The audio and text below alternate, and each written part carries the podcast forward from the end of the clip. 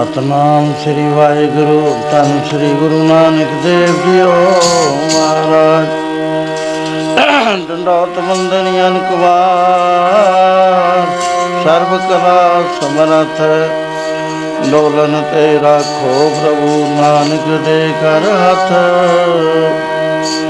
ਫਿਰਤ ਫਿਰਤ ਪ੍ਰਭ ਆਇਆ ਪਰਿਆ ਤੋ ਸ਼ਰਨਾਏ। ਨਾਨਕ ਕੀ ਪ੍ਰਭ ਬੇਨਤੀ ਆਪਣੀ ਭਗਤੀ ਲਾਏ।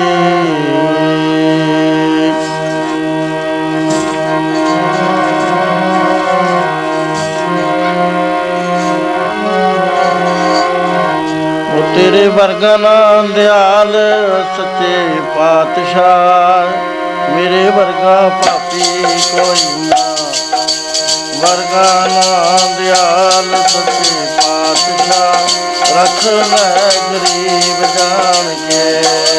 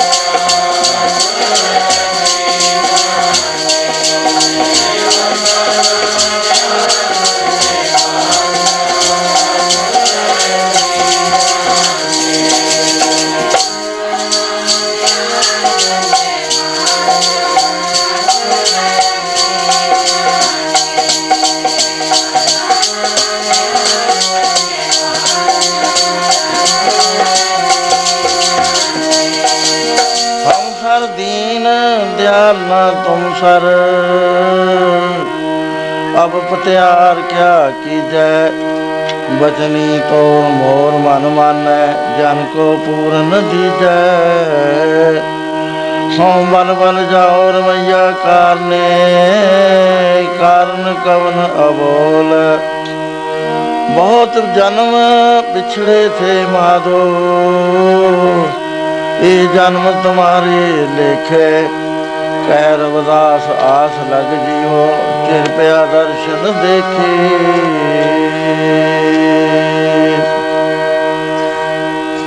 ਸਾਧ ਸੰਗ ਗੱਜ ਕੇ ਬੋਲਣਾ, ਸਤਨਾਮ ਸ੍ਰੀ ਕਾਰੋਬਾਰ ਸੰਕੋਚਦੇ ਹੋਏ ਆਪ ਪੂਰਨਮਾਸ਼ੀ ਦਾ ਦਿਹਾੜਾ ਮਨਾਉਣ ਵਾਸਤੇ ਦੂਰ ਦਰਾਜ ਤੋਂ ਟਰੱਕਾਂ ਰਾਹੀਂ, ਹੋਰ ਸਵਾਰੀਆਂ ਰਾਹੀਂ ਸੈਂਕੜੇ ਮੀਲਾਂ ਦਾ ਸਫ਼ਰ ਤੈਅ ਕਰਕੇ ਬਹੁਤ ਪਿਆਰ ਤੇ ਸ਼ਰਧਾ ਦੇ ਨਾਲ ਪਹੁੰਚਿਆ। ਜਦ ਤੱਕ ਆਦਮੀ ਦੇ ਭਾਗ ਨਾ ਬਣਨ ਸਤਸੰਗ ਨਹੀਂ ਮਿਲਿਆ ਕਰਦਾ ਦੁਨੀਆ 'ਚ ਸਭ ਚੀਜ਼ਾਂ ਆਦਮੀ ਪੈਸੇ ਨਾਲ ਲੈ ਸਕਦਾ ਹੈ, ਆਪਣੀ ਅਕਲ ਨਾਲ ਲੈ ਸਕਦਾ ਹੈ ਲੇਕਿਨ ਜੋ ਸਤਸੰਗ ਹੈ ਇਹ ਸਭ ਤੋਂ ਸ੍ਰੇਸ਼ਟ ਚੀਜ਼ ਹੈ ਸੰਸਾਰ ਦੇ ਅੰਦਰ। ਲੇਕਿਨ ਇਹ ਭਾਗ ਤੋਂ ਬਗੈਰ ਨਹੀਂ ਮਿਲਿਆ ਕਰਦੀ। ਨਾ ਅਕਲ ਨਾਲ ਮਿਲਦੀ ਹੈ ਨਾ ਚਤਰਾਈਆਂ ਨਾਲ ਮਿਲਦੀ ਹੈ ਵਿਘਨ ਪੈ ਜਾਂਦੇ ਨੇ ਆਦਮੀ ਦਾ ਮਨ ਉਚਾਟ ਹੋ ਜਾਂਦਾ ਹੈ। ਕਿਉਂਕਿ ਇਹ ਕਲਯੁਗ ਦਾ ਪ੍ਰਮੁੱਖ ਸਾਧਨ ਹੈ ਤਰਨ ਵਾਸਤੇ, ਹਰ ਕੀਰਤ ਸਾਧ ਸੰਗਤ ਹੈ ਸਿਰ ਕਰਮਨ ਕੇ ਕਰਮ। ਹਰੀ ਦਾ ਕੀਰਤਨ ਤੇ ਸਾਧੂਆਂ ਦੀ ਸੰਗਤ, ਸਭ ਤੋਂ ਵੱਡਾ ਕਰਮ। ਹੈ ਮਹਾਰਾਜ ਕਹਿੰਦੇ, ਕਹੋ ਨਾਨਕ, ਤੁਸੀਂ ਪਇਓ ਪ੍ਰਾਪਤ ਜਿਸ ਪੁਰਬ ਲਿਖੇ ਕਰ ਲੈਣਾ। ਇਹ ਮਿਲਦਾ ਸਿਰਫ ਉਹਨੂੰ ਹੈ, ਜਿਹਦੇ ਮੱਥੇ ਵਿੱਚ ਕੋਈ ਸ਼ੁਭ ਕਰਮ ਦਾ ਲੇਖ ਉਗੜਿਆ ਹੋਵੇ, ਰੇਖਾ ਉਗੜਿਆ ਹੋਵੇ। ਤੋ ਕਿਹੜੀ ਕਿਹੜੀ ਦੂਰ ਤੋਂ ਆਪ ਆਏ ਹੋ, ਸੈਂਕੜੇ ਮੀਲਾਂ ਤੋਂ ਚੱਲ ਕੇ ਸਤਸੰਗ ਦੇ ਵਿੱਚ ਪਹੁੰਚਿਆ। ਬੇਨਤੀ ਕੀਤੀ ਆ ਵੀ ਹੈ ਸੱਚੇ ਬਾਦਸ਼ਾਹ ਤੂੰ ਦਿਆਲ ਹੈ ਸਾਤੋਂ ਹਜ਼ਾਰਾਂ ਹੀ ਭੁੱਲਾਂ ਹੋ ਰਹੀਆਂ, ਦਿਨੇ ਵੀ, ਰਾਤ ਵੀ। ਸਾਰੇ ਜੀਵਨ ਤੇ ਅਸੀਂ ਭੁੱਲਦੇ ਹੀ ਰਹੇ। ਹੁਣ ਸਾਨੂੰ ਇੱਕੋ ਹੀ ਆਸ ਰਹਿ ਕਿ ਤੇਰਾ ਸੁਭਾਅ ਦਿਆਲੂ ਹੈ ਸਦਾ ਸਦਾ ਸਦਾ ਦਿਆਲ। ਉਹ ਕਦੇ ਵੀ ਕੁਦਿਆਲ ਨਹੀਂ ਹੁੰਦਾ। ਰੱਬ ਦਾ ਸੁਭਾਅ ਦਿਆਲ ਹੀ ਹੈ, ਜਦ ਵੀ ਉਹਦੇ ਕੋਲ ਆ ਜਾਓ। ਉਸੇ ਵੇਲੇ ਉਹ ਟੈਨਸ਼ਨ ਦੇਣੀ ਸ਼ੁਰੂ ਕਰ ਦਿਆ ਕਰਦਾ। ਉਸੇ ਵੇਲੇ ਆਪਣਾ ਬਣਾ ਲੈਂਦਾ। ਦੇਖਦਾ ਨਹੀਂ ਹੈ ਕਿਹਾ ਜਾ ਬੰਦਾ ਹੈ, ਕਿਹਾ ਜਾ ਨਹੀਂ। ਅਸੀਂ ਦੇਖਦੇ ਹਾਂ ਵੀ ਇਹ ਜਿਹਾ ਜੀ, ਇਹ ਤਾਂ ਇਹ ਜਿਹਾ ਹੈ। ਲੇਕਿਨ ਪਰਮੇਸ਼ਰ ਨਹੀਂ ਦੇਖਿਆ ਕਰਦਾ। ਪਰਮੇਸ਼ਰ ਦਾ ਸੁਭਾਅ ਹੈ, ਦਿਆਲਤਾ ਦਾ।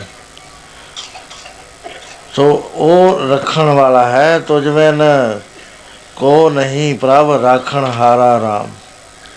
ਤੇਰੇ ਬਗੈਰ ਸੰਸਾਰ ਦੇ ਅੰਦਰ ਕੋਈ ਨਹੀਂ ਜਿਹੜਾ ਰੱਖ ਲਵੇ। ਕਿਉਂਕਿ ਤੇਰਾ ਇੱਕ ਸੁਭਾਅ ਬਣਿਆ ਹੋਇਆ ਹੈ। ਇਹ ਨੋਟ ਕਰ ਲਓ ਸਾਰੇ ਪ੍ਰੇਮੀ ਜਿੰਨੇ ਬੈਠੇ ਨੇ।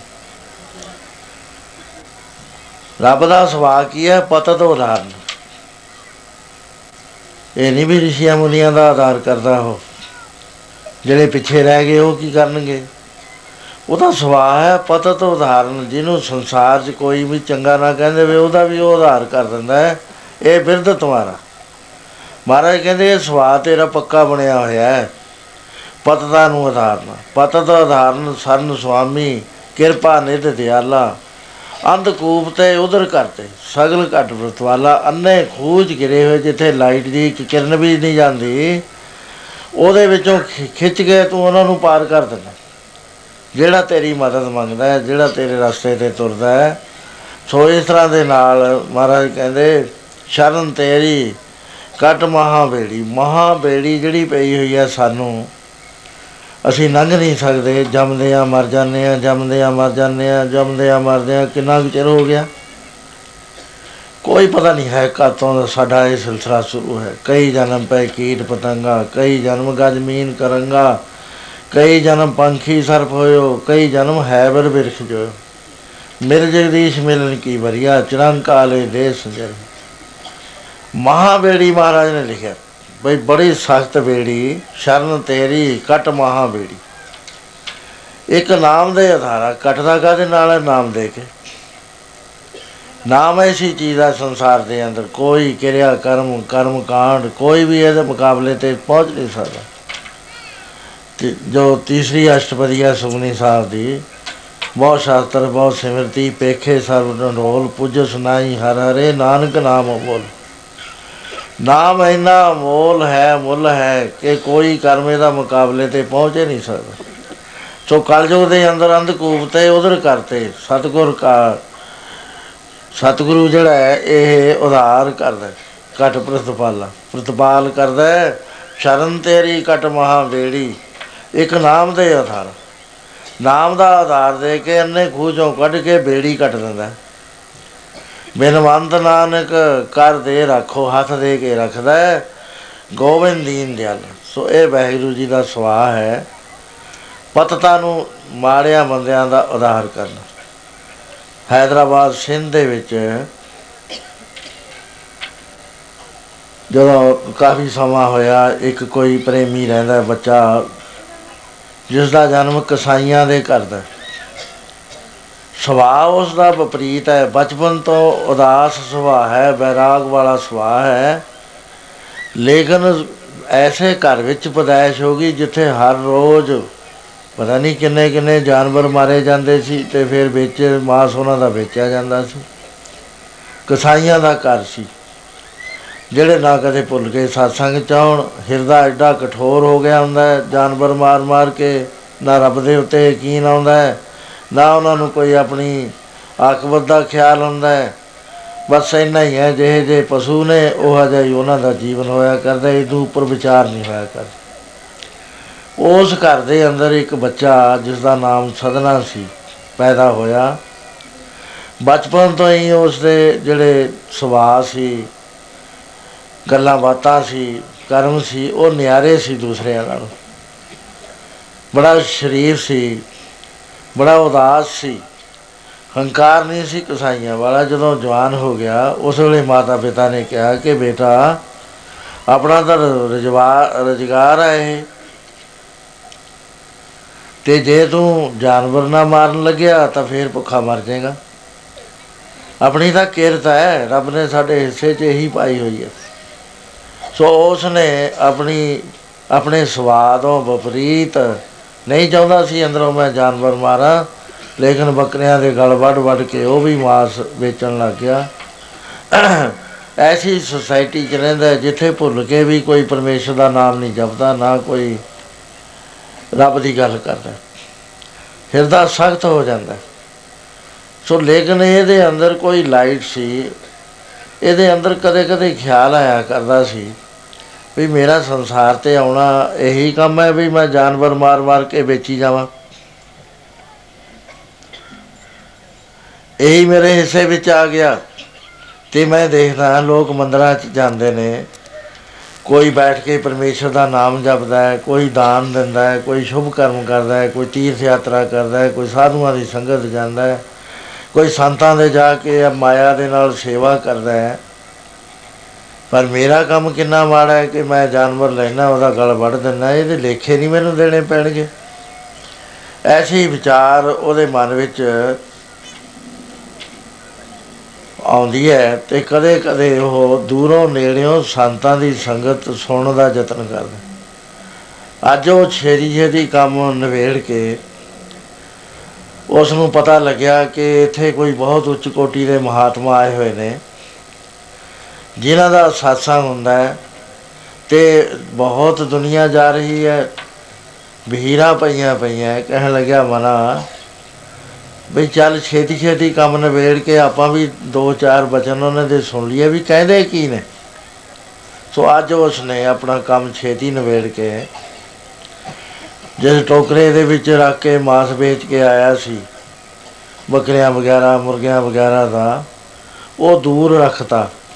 ਤੇ ਹੌਲੀ ਹੌਲੀ ਡਰਦਾ ਡਰਦਾ ਬਾਹਰਲੇ ਪਾਸੇ ਜਿੱਥੇ ਸੰਗਤ ਬੈਠ ਚੁੱਕੀ ਸੀ, ਉਹ ਤੋਂ ਵੀ ਬਾਹਰ ਬੈਠ ਗਿਆ ਕਿ ਮੇਰੀ ਕਿਰਤ ਇਹ ਜੀ ਮਾੜੀ ਹੈ, ਕਈਆਂ ਨੂੰ ਮੇਰੇ ਉੱਤੇ ਤਰਕ ਆਉਣੀ ਹੈ, ਕਈਆਂ ਨੇ ਮੈਨੂੰ ਦੇਖ ਕੇ ਚੰਗਾ ਨਹੀਂ ਸਮਝਣਾ ਵੀ ਇਹ satsang ਚ ਆ ਗਿਆ, ਹੋਵੇ ਨਾ ਤਾਂ ਮੈਂ ਇੱਕ ਪਾਸੇ ਬੈਠ ਕੇ ਇਹਨਾਂ ਦੇ ਬਚਨ ਸੁਣਾ। ਜਿਸ ਵਕਤ ਜਾ ਕੇ ਬੈਠਿਆ, ਉਸ ਵੇਲੇ ਮਹਾਤਮਾ ਦੇ ਮੁਖਾਰਬਿੰਦ ਤੋਂ ਐਸਾ ਫਰਮਾਨ ਹੋ ਰਿਹਾ ਸੀ, ਬੜੋ ਪਿਆਰ ਨਾਲ।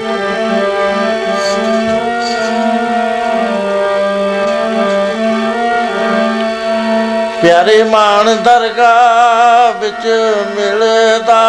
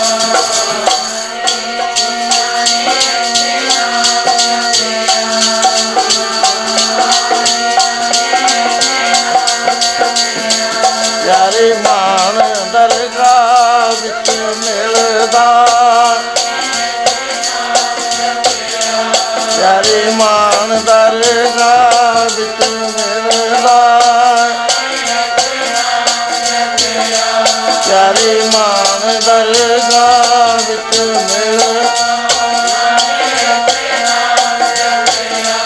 ਪਿਆਰੇ ਮਾਨ ਦਰਗਾਹ ਵਿੱਚ ਮਿਲ, ਜਿਨ੍ਹਾਂ ਨੇ ਨਾਮ ਜਪਿਆ। ਸੰਸਾਰ ਵਿੱਚ ਜੀਵ ਆਉਂਦਾ। ਇੱਥੇ ਆ ਕੇ ਆਪਣੀ ਕਿਰਤ ਕਰਦਾ ਹੈ, ਕਿਸੇ ਨੂੰ ਕੋਈ ਕੰਮ ਮਿਲਦਾ ਹੈ, ਕਿਸੇ ਨੂੰ ਕੋਈ ਕੰਮ ਮਿਲਦਾ ਹੈ, ਕਿਸੇ ਨੂੰ ਮਾੜੀ ਸੁਸਾਇਟੀ ਮਿਲਦੀ ਹੈ, ਕਿਸੇ ਨੂੰ ਚੰਗੀ ਸੁਸਾਇਟੀ ਮਿਲਦੀ ਹੈ। ਉਹਦੇ ਸੰਸਕਾਰ ਬਣਦੇ ਨੇ ਤੇ ਉਸ ਤੋਂ ਬਾਅਦ ਸੰਸਾਰ ਦਾ ਸਫ਼ਰ ਕੱਟ ਕੇ ਜਿਸ ਵਾਰ ਸੰਸਾਰ ਤੋਂ ਜਾਂਦਾ ਹੈ, ਉਹ ਇਹ ਨਹੀਂ ਹੈ ਕਿ ਜਿਸ ਤਰ੍ਹਾਂ ਦੀਵੇ ਦੇ ਵਿੱਚ ਤੇਲ ਮੁੱਕ ਗਿਆ ਤੇ ਬੱਤੀ ਜਲ ਗਈ ਤੇ ਦੀਵਾ ਬੁਝ ਗਿਆ, ਐ ਨਹੀਂ ਹੈ ਇਹ। ਸਾਡਾ ਇਹ ਜਿਹੜਾ ਸਰੀਰ ਹੈ, ਧਿਆਨ ਦਿਓ ਇਸ ਗੱਲ ਦਾ ਕਿ ਇਹਦੇ 'ਚ ਤਿੰਨ ਹਿੱਸੇ ਨੇ। ਇੱਕ ਦਾ ਸਰੀਰ ਹੈ ਜਿਹੜਾ ਤੁਸੀਂ ਦੇਖ ਰਹੇ ਹੋ, ਇਹਦਾ ਨਾਮ ਰੱਖਿਆ ਹੋਇਆ ਹੈ ਕੋਈ ਫਲਾਣਾ ਸਿੰਘ ਹੈ, ਫਲਾਣਾ ਹੈ। ਇਹ ਅਹੁਦਿਆਂ ਵਿੱਚ ਵੀ ਜਾਂਦਾ ਹੈ, ਵਜ਼ੀਰ ਵੀ ਬਣਦਾ ਹੈ, ਬਾਦਸ਼ਾਹ ਵੀ ਬਣਦਾ ਹੈ, ਬੜਾ ਅਹੁਦਿਆਂ ਜਾਂਦਾ ਹੈ, ਗਰੀਬ ਵੀ ਬਣਦਾ ਹੈ। ਕਰਮਾਂ ਦੇ ਹਿਸਾਬ ਨਾਲ ਆਪਣੇ ਦੁੱਖ ਸੁੱਖ ਭੋਗਦਾ ਹੈ। ਇਹ ਜਿਸ ਵਕਤ ਇਹਦੇ, ਇਹਦਾ ਸਫ਼ਰ ਪੂਰਾ ਹੋ ਜਾਂਦਾ ਹੈ, ਕਿਉਂਕਿ ਤਿੰਨ ਚੀਜ਼ਾਂ ਇਸ ਨੂੰ ਜਿਸ ਵਕਤ ਆਉਂਦਾ ਹੈ ਸੰਸਾਰ ਤੇ, ਇਹ ਉਹਦੇ, ਇਹਦੇ ਮੱਥੇ 'ਚ ਲਿਖ ਦਿੱਤੀਆਂ ਜਾਂਦੀਆਂ। ਪਹਿਲੀ ਤਾਂ ਇਹ ਲਾਈਫ ਸਵੈਨ ਹੈ, ਵੇ ਇੰਨਾ ਚਿਰ ਜਿਉਂਗਾ ਇਹ। ਐਸ ਸਥਾਨ ਤੇ ਐਸ ਕਾਰਨ ਤੇ ਐਸ ਟਾਈਮ ਇਹਨੇ ਸਰੀਰ ਛੱਡ ਦੇਣਾ। ਅੱਜ ਤੱਕ ਕੋਈ ਦੁਨੀਆ 'ਚ ਨਹੀਂ ਰਿਹਾ ਜਿਹਨੇ ਸਰੀਰ ਨਾ ਛੱਡਿਆ ਹੋਵੇ, ਚਾਹੇ ਕਿੱਡਾ ਹੀ ਸ਼ਕਤੀਸ਼ਾਲੀ ਹੋਵੇ, ਅਵਤਾਰ ਹੋਵੇ, ਪੀਰ ਹੋਵੇ, ਪੈਗੰਬਰ ਹੋਵੇ। ਲੇਕਿਨ ਸੰਸਾਰ ਦੇ ਉੱਤੇ ਰਹਿੰਦਾ ਨਹੀਂ ਹੈ। ਮਹਾਰਾਜ ਦਾ ਐਸਾ ਫਰਮਾਨ ਹੈ ਪੜੋ ਇੱਥੇ ਰਿਹਾ ਨਾ ਜਗਤ ਉੱਤੇ ਕੋਈ ਬਾਰੀ ਆਈ ਉੱਠ ਜਾਵਣਾ। ਰਿਹਾ ਨਾ ਜਗਤ ਉੱਤੇ ਕੋਈ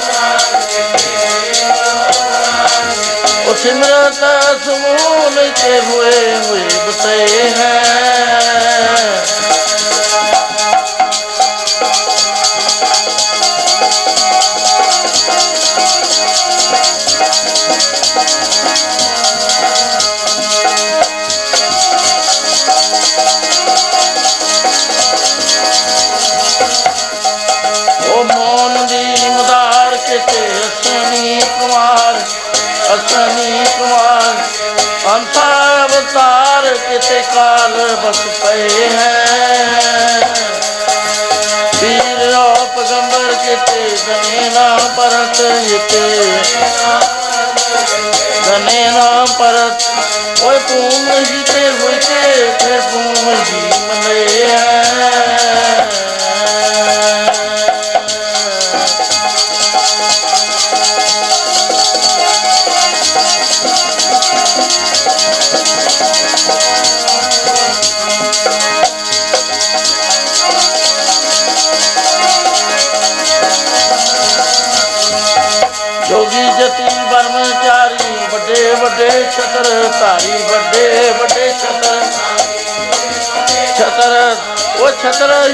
ਹੀ ਕੀ ਛਾਇਆ ਕਈ ਕੋਠ ਨਾ ਚਲਤ ਹੈ।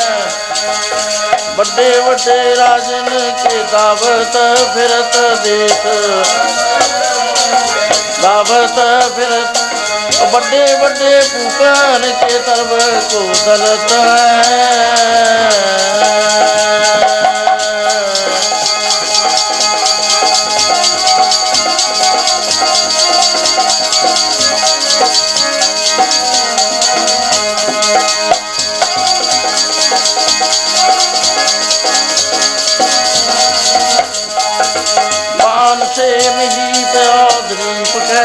ਕੈਸੇ ਛਤਰ ਤਾਈ ਦੀਪ ਕੈਸੇ ਦਰੀਪ ਕੈਸੇ ਛਤਰ? ਉਹ ਪਟੋ ਬਮਾਨ ਪੁਜ ਦੰਡ ਕੋ। ਦਾਰਾ ਸੇ ਦਲੀ ਫਰਿਆਦਰ ਜੋਨਨ ਸੇ ਮਾਨ ਤਾਰੀ। ਦੁਰਯੋਧਨ ਸੇ ਮਾਨ, ਭੋਗ ਭੋਗ ਭੋਗ ਅੰਤ ਭੂਮ ਮੇ ਮਿਲਤ ਹੈ। ਵੱਡੇ ਵੱਡੇ ਰਾਜਿਆਂ ਦੀ ਵੱਡੇ ਵੱਡੇ ਪੀਰ ਪਗੰਬਰਾਂ ਫਰਿਸ਼ਤਿਆਂ ਦੀ ਵਰਮਾ ਦੀ ਸ਼ਿਵਜੀ ਮਹਾਰਾਜ ਦੀ। ਕਹਿੰਦੇ ਇਹ ਸੰਸਾਰ ਤੇ ਜੋ ਪੈਦਾ ਹੁੰਦਾ ਉਹਨੂੰ ਜਾਣਾ ਪੈਂਦਾ। ਇੱਕ ਨਿਰੰਕਾਰ ਹੈ ਇੱਕ ਵਾਹਿਗੁਰੂ ਹੈ ਜੋ ਸਦਾ ਸਥਿਰ ਰਹਿੰਦਾ ਹੈ, ਜਾਂਦਾ ਨਹੀਂ ਹੈ ਹੁਣ ਜੇ ਉਮਰਾਂ ਦਾ ਹਿਸਾਬ ਲਾਈਏ ਸ਼ਿਵਜੀ ਮਹਾਰਾਜ ਦੀ ਉਮਰ 16 ਕਰੋੜ ਖਰਬ ਸਾਲ ਦੀ ਹੈ। ਆਪੇ ਹੀ ਲਾ ਲਓ ਪਹਿਲਾਂ ਖਰਬ ਹੈ ਫਿਰ 16 ਕਰੋੜ ਖਰਬ ਸਾਲ ਹੈ। ਕਿੰਨੀ ਉਮਰ ਹੋ ਗਈ? ਉਹ ਵੀ ਇੱਕ ਸ਼ਿਵ ਭਏ ਗਏ ਫਿਰ ਭਏ, ਰਾਮਚੰਦਰ ਕ੍ਰਿਸ਼ਨ ਕੇ ਅਵਤਾਰ ਵੀ ਅਨੇਕ ਹੈ ਅਵਤਾਰ ਗਿਣੇ ਨਹੀਂ ਜਾਂਦੇ ਐਨੇ ਨੇ। ਕ੍ਰਿਸ਼ਨ ਮਹਾਰਾਜ ਦੇ, ਸ਼੍ਰੀ ਰਾਮਚੰਦਰ ਜੀ। ਬਹੁਤ ਵੱਡੇ ਵੱਡੇ ਜਿਹੜੇ ਵੀ ਨੇ, ਉਹ ਸਭ ਨੂੰ ਜਾਣਾ ਪੈਂਦਾ। ਇੱਥੇ ਹੈ ਵੀ ਧਰਤੀ ਵੀ ਚਲੀ ਜਾਂਦੀ ਹੈ, ਸੂਰਜ ਵੀ ਖਤਮ ਹੋ ਜਾਂਦਾ। ਆ ਸਾਰਾ ਬ੍ਰਹਮੰਡ ਜੋ ਨਜ਼ਰ ਆਉਂਦਾ, ਇਹ ਚਲਾ ਜਾਂਦਾ। ਸੀ ਤਾਂ ਕਿਹਦੇ ਫਿਰ ਗਿਣਤੀ ਵਿੱਚ ਹੋਏ? ਸਾਡੀ ਤਾਂ ਲਿਮਟਿਡ ਉਮਰ ਹੈ। ਵੱਧ ਤੇ ਵੱਧ 100 ਸਾਲ ਹੋ ਜਾਂਦਾ, ਉਹ ਵੀ ਮੰਜੇ ਤੇ ਪਿਆ ਰਹਿੰਦਾ। ਮਹਾਰਾਜ ਕਹਿੰਦੇ 90 ਕਾ ਸੇ ਜਸ ਨਹੀਂ 90 ਸਾਲ ਦਾ ਹੋ ਕੇ ਸੇਜਾ ਤੇ ਪੈਣ ਵਾਲਾ ਹੋ ਜਾਂਦਾ।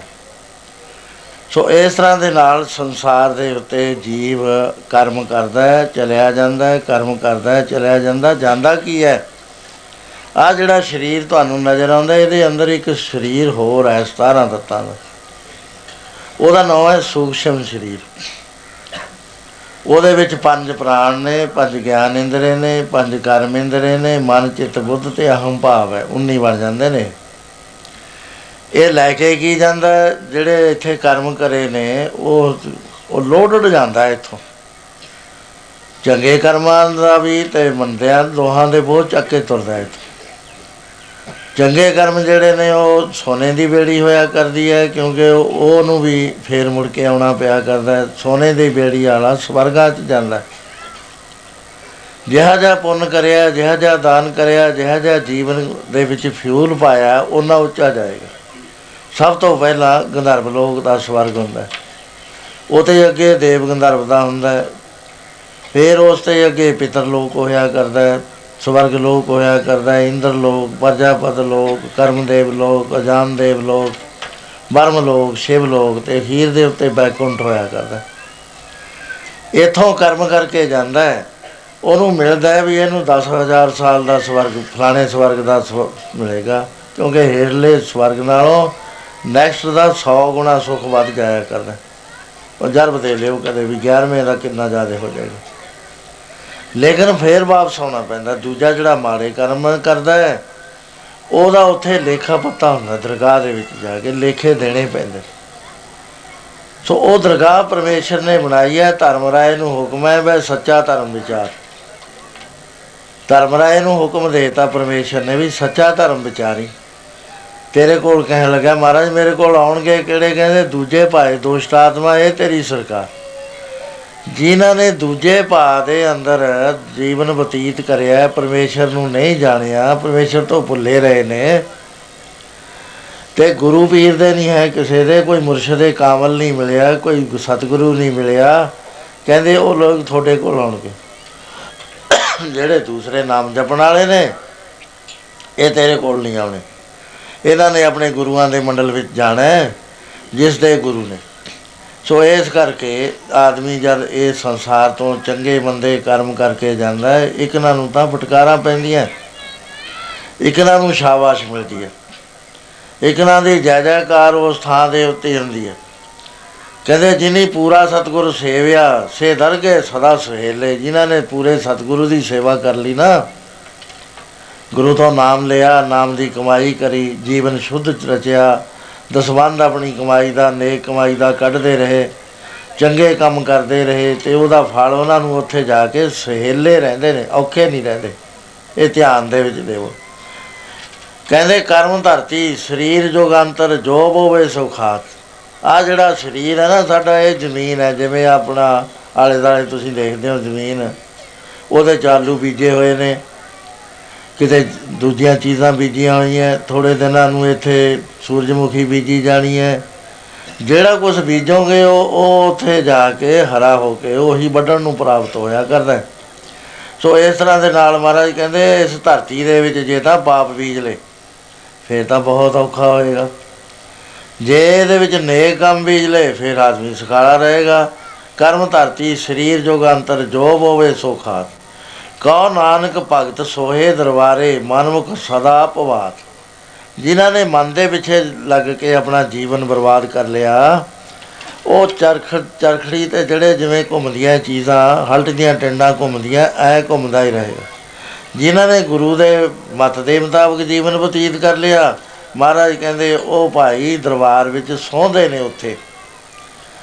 ਕਰਮ ਧਰਤੀ, ਸਰੀਰ, ਕਲਯੁਗ ਵਿੱਚ ਜਿਹਾ ਕੋ ਬੀਜੈ, ਤਿਹਾ ਕੋ ਖਾਏ ਜਿਹਾ ਜਿਹਾ ਬੀਜੇਗਾ ਉਹ ਜਾਈ ਤੈਨੂੰ ਪ੍ਰਾਪਤ ਹੋਣਾ ਜਿਹਾ ਬੀਜੈ ਸੋਲ ਹੋਣਾ ਹੈ, ਕਰਮਾ ਸਦੜਾ ਖੇਤ। ਬੀਜਦੇ ਅਸੀਂ ਆ ਸਾਨੂੰ ਇਹ ਵੱਢਣਾ ਪੈਣਾ ਸਾਡਾ ਬੀਜਿਆ ਹੋਇਆ ਹੋਰ ਨੇ ਨਹੀਂ ਕਿਸੇ ਨੇ ਵੱਢਣਾ। ਜੇ ਇੱਕ ਆਦਮੀ ਕਹੇ ਵੀ ਜੀ ਮੇਰੇ ਨਾਲ ਤਾਂ ਅਨਿਆਂ ਹੋਇਆ ਮਹਾਰਾਜ ਕਹਿੰਦੇ ਅਨਿਆਂ ਨਹੀਂ ਹੋਇਆ ਪਿਆਰਿਆ ਤੈ ਕੰਡੇ ਬੀਜੇ ਸੀ ਉਹ ਕੰਡੇ ਹਜ਼ਾਰਾਂ ਗੁਣਾ ਵੱਧ ਗਏ। ਹੁਣ ਉਹਨਾਂ ਨੂੰ ਚੁਗ ਜੇ ਤੂੰ ਨੇਕੀ ਬੀਜਦਾ, ਤੇਰੀ ਨੇਕੀ, ਜੇ ਤੂੰ ਦਾਨ ਬੀਜਦਾ, ਤੇਰਾ ਦਾਨ ਹਜ਼ਾਰਾਂ ਗੁਣਾ ਵਧਣਾ ਸੀ। ਨਾਮ ਬੀਜਦਾ, ਨਾਮ ਦਾ ਫਲ ਹਜ਼ਾਰਾਂ ਗੁਣਾ ਵਧਣਾ ਸੀ। ਇਹ ਤਾਂ ਤੇਰਾ ਜਿਹੜਾ ਆਲੰਬ ਹੈ ਨਾ, ਇਹ ਬਿਲਕੁਲ ਨਰਮੂਲ ਹੈ। ਇਸ ਤਰ੍ਹਾਂ ਦੇ ਨਾਲ ਫਰਮਾਨ ਕਰਦੇ ਆ। ਕਿੱਥੋਂ ਭਾਲਦਾ ਹੈ ਬੈਦਾਖ ਬਜੌਰੀਆਂ ਕਿਕਰਾਂ ਦੇ ਬੀਜ ਬੀਜ ਕੇ। ਭਾਲਦਾ ਹੈ ਤੂੰ ਬਾਖ ਬਜੌਰੀਆਂ ਕਿਕਰਾਂ ਦੇ ਬੀਜ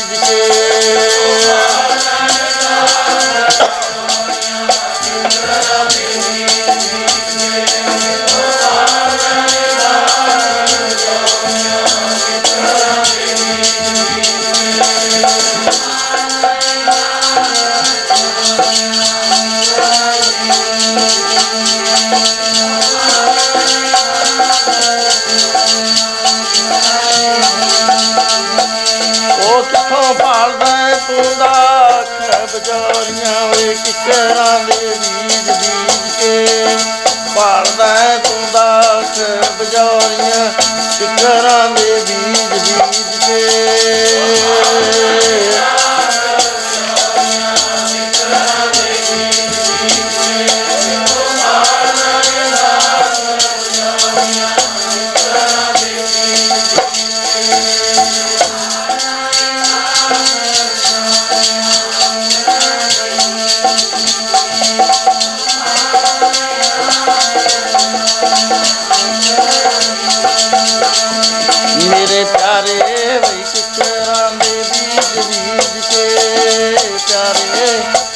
ਗੁੰਦਰਾਂ ਦੇ ਬੀਜ ਬੀਜ ਕੇ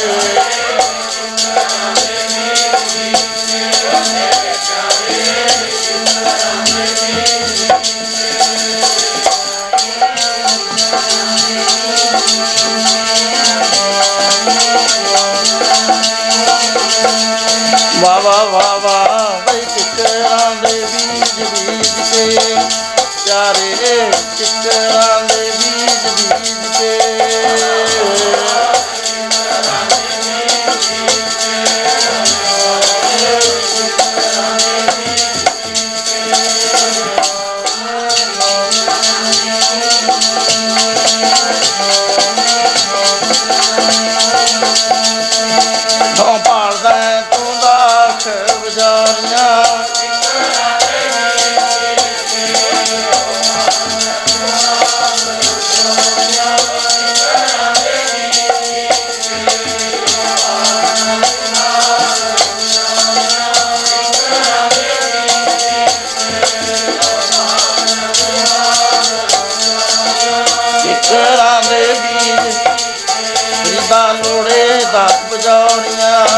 ਬਜਾਉਣੀਆਂ ਕਿਕਰ ਬੀਜੇ ਜਾ ਖੰਡਾ ਹੈ ਉਨਕ ਤਾਏ ਦਾ ਉਹ ਪੈਦਾ ਲੋੜੇ ਪਾਟ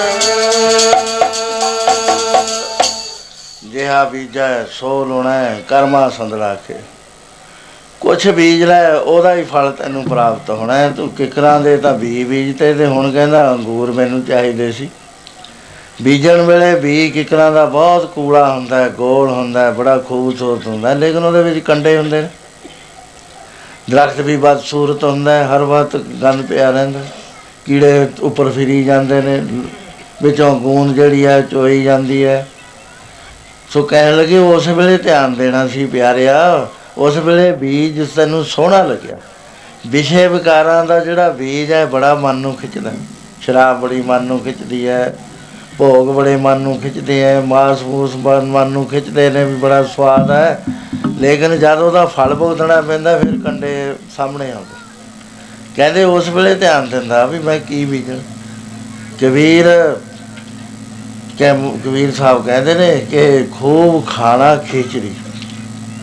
ਆ ਜਿਹੜੀ ਦੇਸੀ ਰੋਟੀ ਹੈ ਨਾ, ਸਿੰਪਲ ਖਾਣਾ, ਕਹਿੰਦੇ ਇਹ ਬਹੁਤ ਵਧੀਆ, ਨਾ ਤਾਂ ਇਹਦੇ ਨਾਲ ਬਿਮਾਰੀ ਲੱਗਦੀ ਹੈ ਜਿੰਨਾ ਸਵਾਦ ਆਦਮੀ ਖਾਣਾ ਖਾਏਗਾ ਉਹਨਾਂ ਬਿਮਾਰ ਹੋਏਗਾ। ਜਿੰਨਾ ਪਰਮੇਸ਼ਰ ਨੂੰ ਭੁੱਲ ਕੇ ਖਾਏਗਾ ਉਹਨਾਂ ਬਿਮਾਰ ਹੋਏਗਾ, ਕਿਉਂਕਿ ਜਿਹੜੀ ਪਰਮੇਸ਼ਰ ਦੀ એનર્ਜੀ ਹੈ, ਉਹਨੂੰ ਅਸੀਂ ਸਮਝ ਨਹੀਂ ਸਕਦੇ। ਜਦ ਉਹਦੇ ਨਾਲ ਉਹਦਾ ਧਿਆਨ ਕਰਕੇ ਅਸੀਂ ਖਾਂਦੇ ਆ ਇਹਦੇ ਵਿੱਚ ਜਿਹੜੇ ਸਭ ਚੀਜ਼ਾਂ ਜਿੰਨੀਆਂ ਸਾਨੂੰ ਬਾਡੀ ਨੂੰ ਚਾਹੀਦੀਆਂ, ਸਾਰੀਆਂ ਨੇਚਰਲੀ ਪਰਮੇਸ਼ਰ ਦੇ ਅੰਦਰ ਜ਼ਿਆਦਾ ਨਹੀਂ ਉਹ ਭੁੱਲ ਕੇ ਖਾਂਦੇ ਆ ਪਰਮੇਸ਼ਰ ਤੇ ਭੁੱਲਿਆ ਵਿਆਪਣ ਸਭੇ ਰੋਗ। ਸਾਰੇ ਰੋਗ ਖੜੇ ਹੋ ਜਾਂਦੇ ਨੇ ਸਰੀਰ ਦੇ। ਕਹਿੰਦੇ ਵੀ ਤੁਸੀਂ ਮਾਸ ਖਾਂਦੇ ਹੋ। ਲੇਕਿਨ ਇਹਦਾ ਨਤੀਜਾ ਕੀ ਹੋਏਗਾ? ਇਹਦੇ ਨਾਲੋਂ ਤਾਂ ਤੁਹਾਨੂੰ ਵਿਟਾਮਿਨ ਭਰਪੂਰ ਸਤੋਗੁਣੀ ਖੁਰਾਕ ਪਰਮੇਸ਼ਰ ਨੇ ਦਿੱਤੀ ਹੋਈ ਹੈ ਇਹ ਖਾਓ। ਇਹਦੇ ਵਿੱਚ ਸਭ ਕੁਝ ਹੈ, ਹਰ ਚੀਜ਼ ਹੈ। ਕਬੀਰ ਖੂਬ ਖਾਣਾ, ਖਿਚੜੀ, ਜਾਮੈ, ਅੰਮ੍ਰਿਤ ਲੋਨ ਹੀਰਾ ਰੋਟੀ, ਕਾਰਨੇ, ਗਲਾ ਘਟਾਵੇ ਕੌਣ ਪਹਿਲਾਂ ਜਾਨਵਰ ਮਾਰ ਕੇ ਖਾਓ।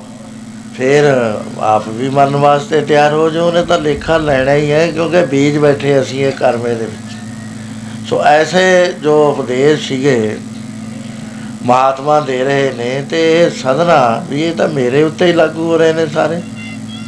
ਮੈਂ ਤਾਂ ਪਾਪ ਕਰ ਰਿਹਾ, ਖਬਰ ਹੈ ਉੱਥੇ ਦਰਗਾਹ ਦੇ ਵਿੱਚ ਕੀ ਹਾਲ ਹੋਏਗਾ, ਕਿੰਨੀ ਮੈਨੂੰ ਮੁਸ਼ਕਲ ਹੋ ਜਾਏਗੀ, ਨਾਲ ਦੀ ਨਾਲ ਫੈਸਲਾ ਕਰਦਾ ਹੈ, ਕਿਉਂਕਿ satsang 'ਚ ਚਾਰ ਕਿਸਮ ਦੇ ਬੰਦੇ ਆਇਆ ਕਰਦੇ ਨੇ। ਇੱਕ ਤਾਂ ਉਹ ਹੁੰਦੇ ਨੇ ਜਿਹੜੇ ਸਮੈਲ ਕਰਦੇ ਨੇ ਉਹਨਾਂ ਨੂੰ ਸੁੰਘੇ ਕਹਿੰਦੇ ਨੇ, ਕੋਈ ਫਾਇਦਾ ਨਹੀਂ ਹੋਇਆ ਕਰਦਾ। ਦੂਸਰੇ ਹੋਇਆ ਕਰਦੇ ਨੇ ਜਿਹੜੇ satsang 'ਚ ਤਾਂ ਆ ਜਾਂਦੇ ਨੇ ਲੇਕਿਨ ਬਿਰਤੀ ਨਹੀਂ ਉਹਨਾਂ ਦੀ ਟਿਕਦੀ ਇੱਧਰ ਦੇਖ ਲਿਆ ਉੱਧਰ ਦੇਖ ਲਿਆ ਇੱਧਰ ਨੂੰ ਹੋ ਲਿਆ ਉੱਧਰ ਨੂੰ ਹੋ ਲਿਆ ਉਹ ਆਪ ਵੀ satsang ਨਹੀਂ ਸੁਣਦੇ ਤੇ ਨਾਲ ਦਿਆਂ ਨੂੰ ਵੀ ਡਿਸਟਰਬ ਕਰੀ ਜਾਂਦੇ ਨੇ। ਤੇ ਉਹਨਾਂ ਨੂੰ ਸੁੰਗ ਕਹਿੰਦੇ ਨੇ ਕਿ ਉਹ ਜਿਹੜੇ ਨੇ ਇਸ ਤਰ੍ਹਾਂ ਦੇ ਬੰਦੇ, ਉਹ ਉਂਗੇ ਹੋਇਆ ਕਰਦੇ ਨੇ।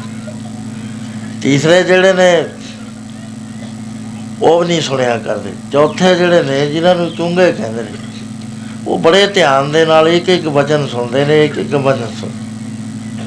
ਇਹ ਜਿਹੜਾ ਤੀਸਰਾ ਹੁੰਦਾ, ਉਹ ਉਂਗੇ ਹੁੰਦੇ ਨੇ ਉਂਗੀ ਜਾਣਾ ਆ ਕੇ, ਸੌ ਜਾਣਾ। ਇੱਕ ਖੁੰਗੇ ਹੁੰਦੇ ਨੇ, ਜਿਹੜੇ ਆਪ ਵੀ ਖੰਗਣ ਲੱਗੇ ਇੱਧਰ ਨੂੰ ਦੇਖ ਲਿਆ, ਉੱਧਰ ਨੂੰ ਦੇਖ ਲਿਆ, ਤਿੰਨ ਤਾਂ ਜਿਹੜੇ ਨੇ, ਇਹਨਾਂ ਤੇ satsang ਦਾ ਅਸਰ ਘੱਟ ਹੋਇਆ ਕਰਦਾ ਹੈ। ਜਿਹੜੇ ਇੱਕ ਇੱਕ ਸ਼ਬਦ ਨੂੰ ਨੋਟ ਕਰਦੇ ਨੇ, ਵੀ ਆਹ ਗੱਲ ਇਹ ਠੀਕ ਹੈ ਕਹਿੰਦੇ ਉਹਨਾਂ ਨੂੰ ਸਤਸੰਗ ਦਾ ਫਲ ਮਿਲਦਾ ਕਿੰਨਾ ਹੈ? ਕਈ ਕੋਟਿਕ ਜਗ ਫਲਾ, ਸੁਣ ਗਾਵਣ ਹਾਰੇ RAM ਕਈ ਕਰੋੜ ਜਗਾਂ ਦਾ ਫਲ ਮਿਲਦਾ ਹੈ।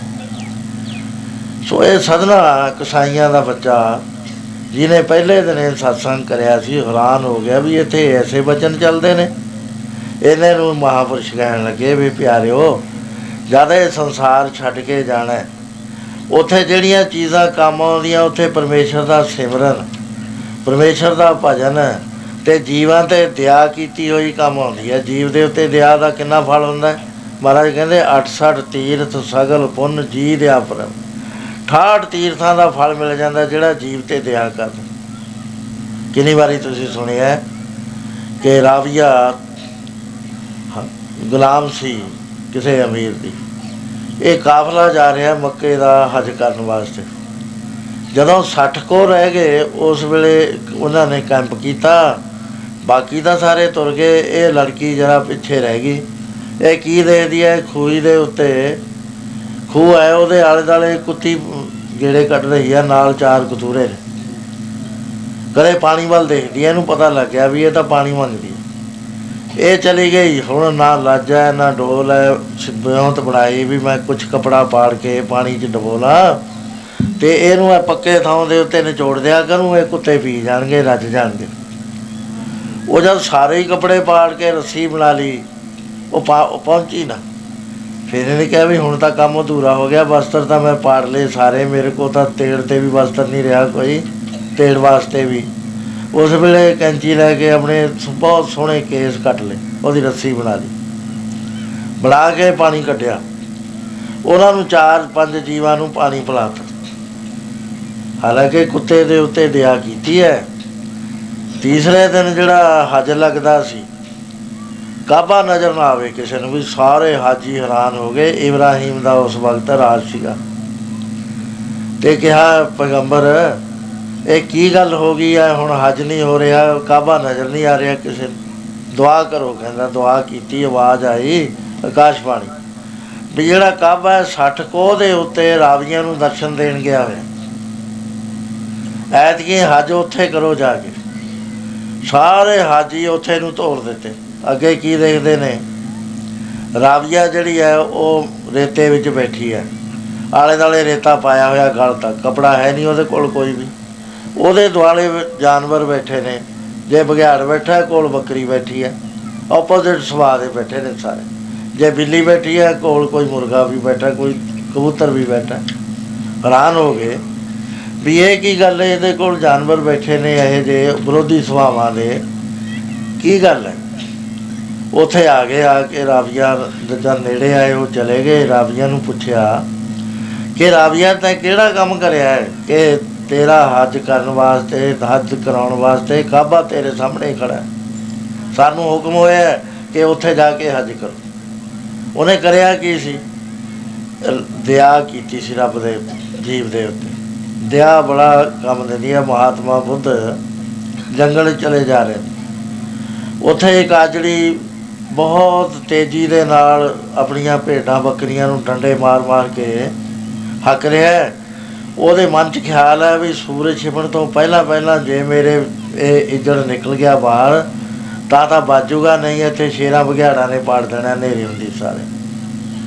ਉਹਦੇ ਵਿੱਚ ਇੱਕ ਲੇੜਾ ਸੀ, ਛੋਟਾ ਜਿਹਾ ਬੱਚਾ ਸੀ, ਉਹਦੇ ਆ ਕੇ ਉਹ ਡੰਡਾ ਮਾਰਦਾ, ਉਹ ਵਿਚਾਰਾ ਲੰਗ ਮਾਰ-ਮਾਰ ਕੇ ਮਸਾਂ ਰਲਦਾ ਹੈ।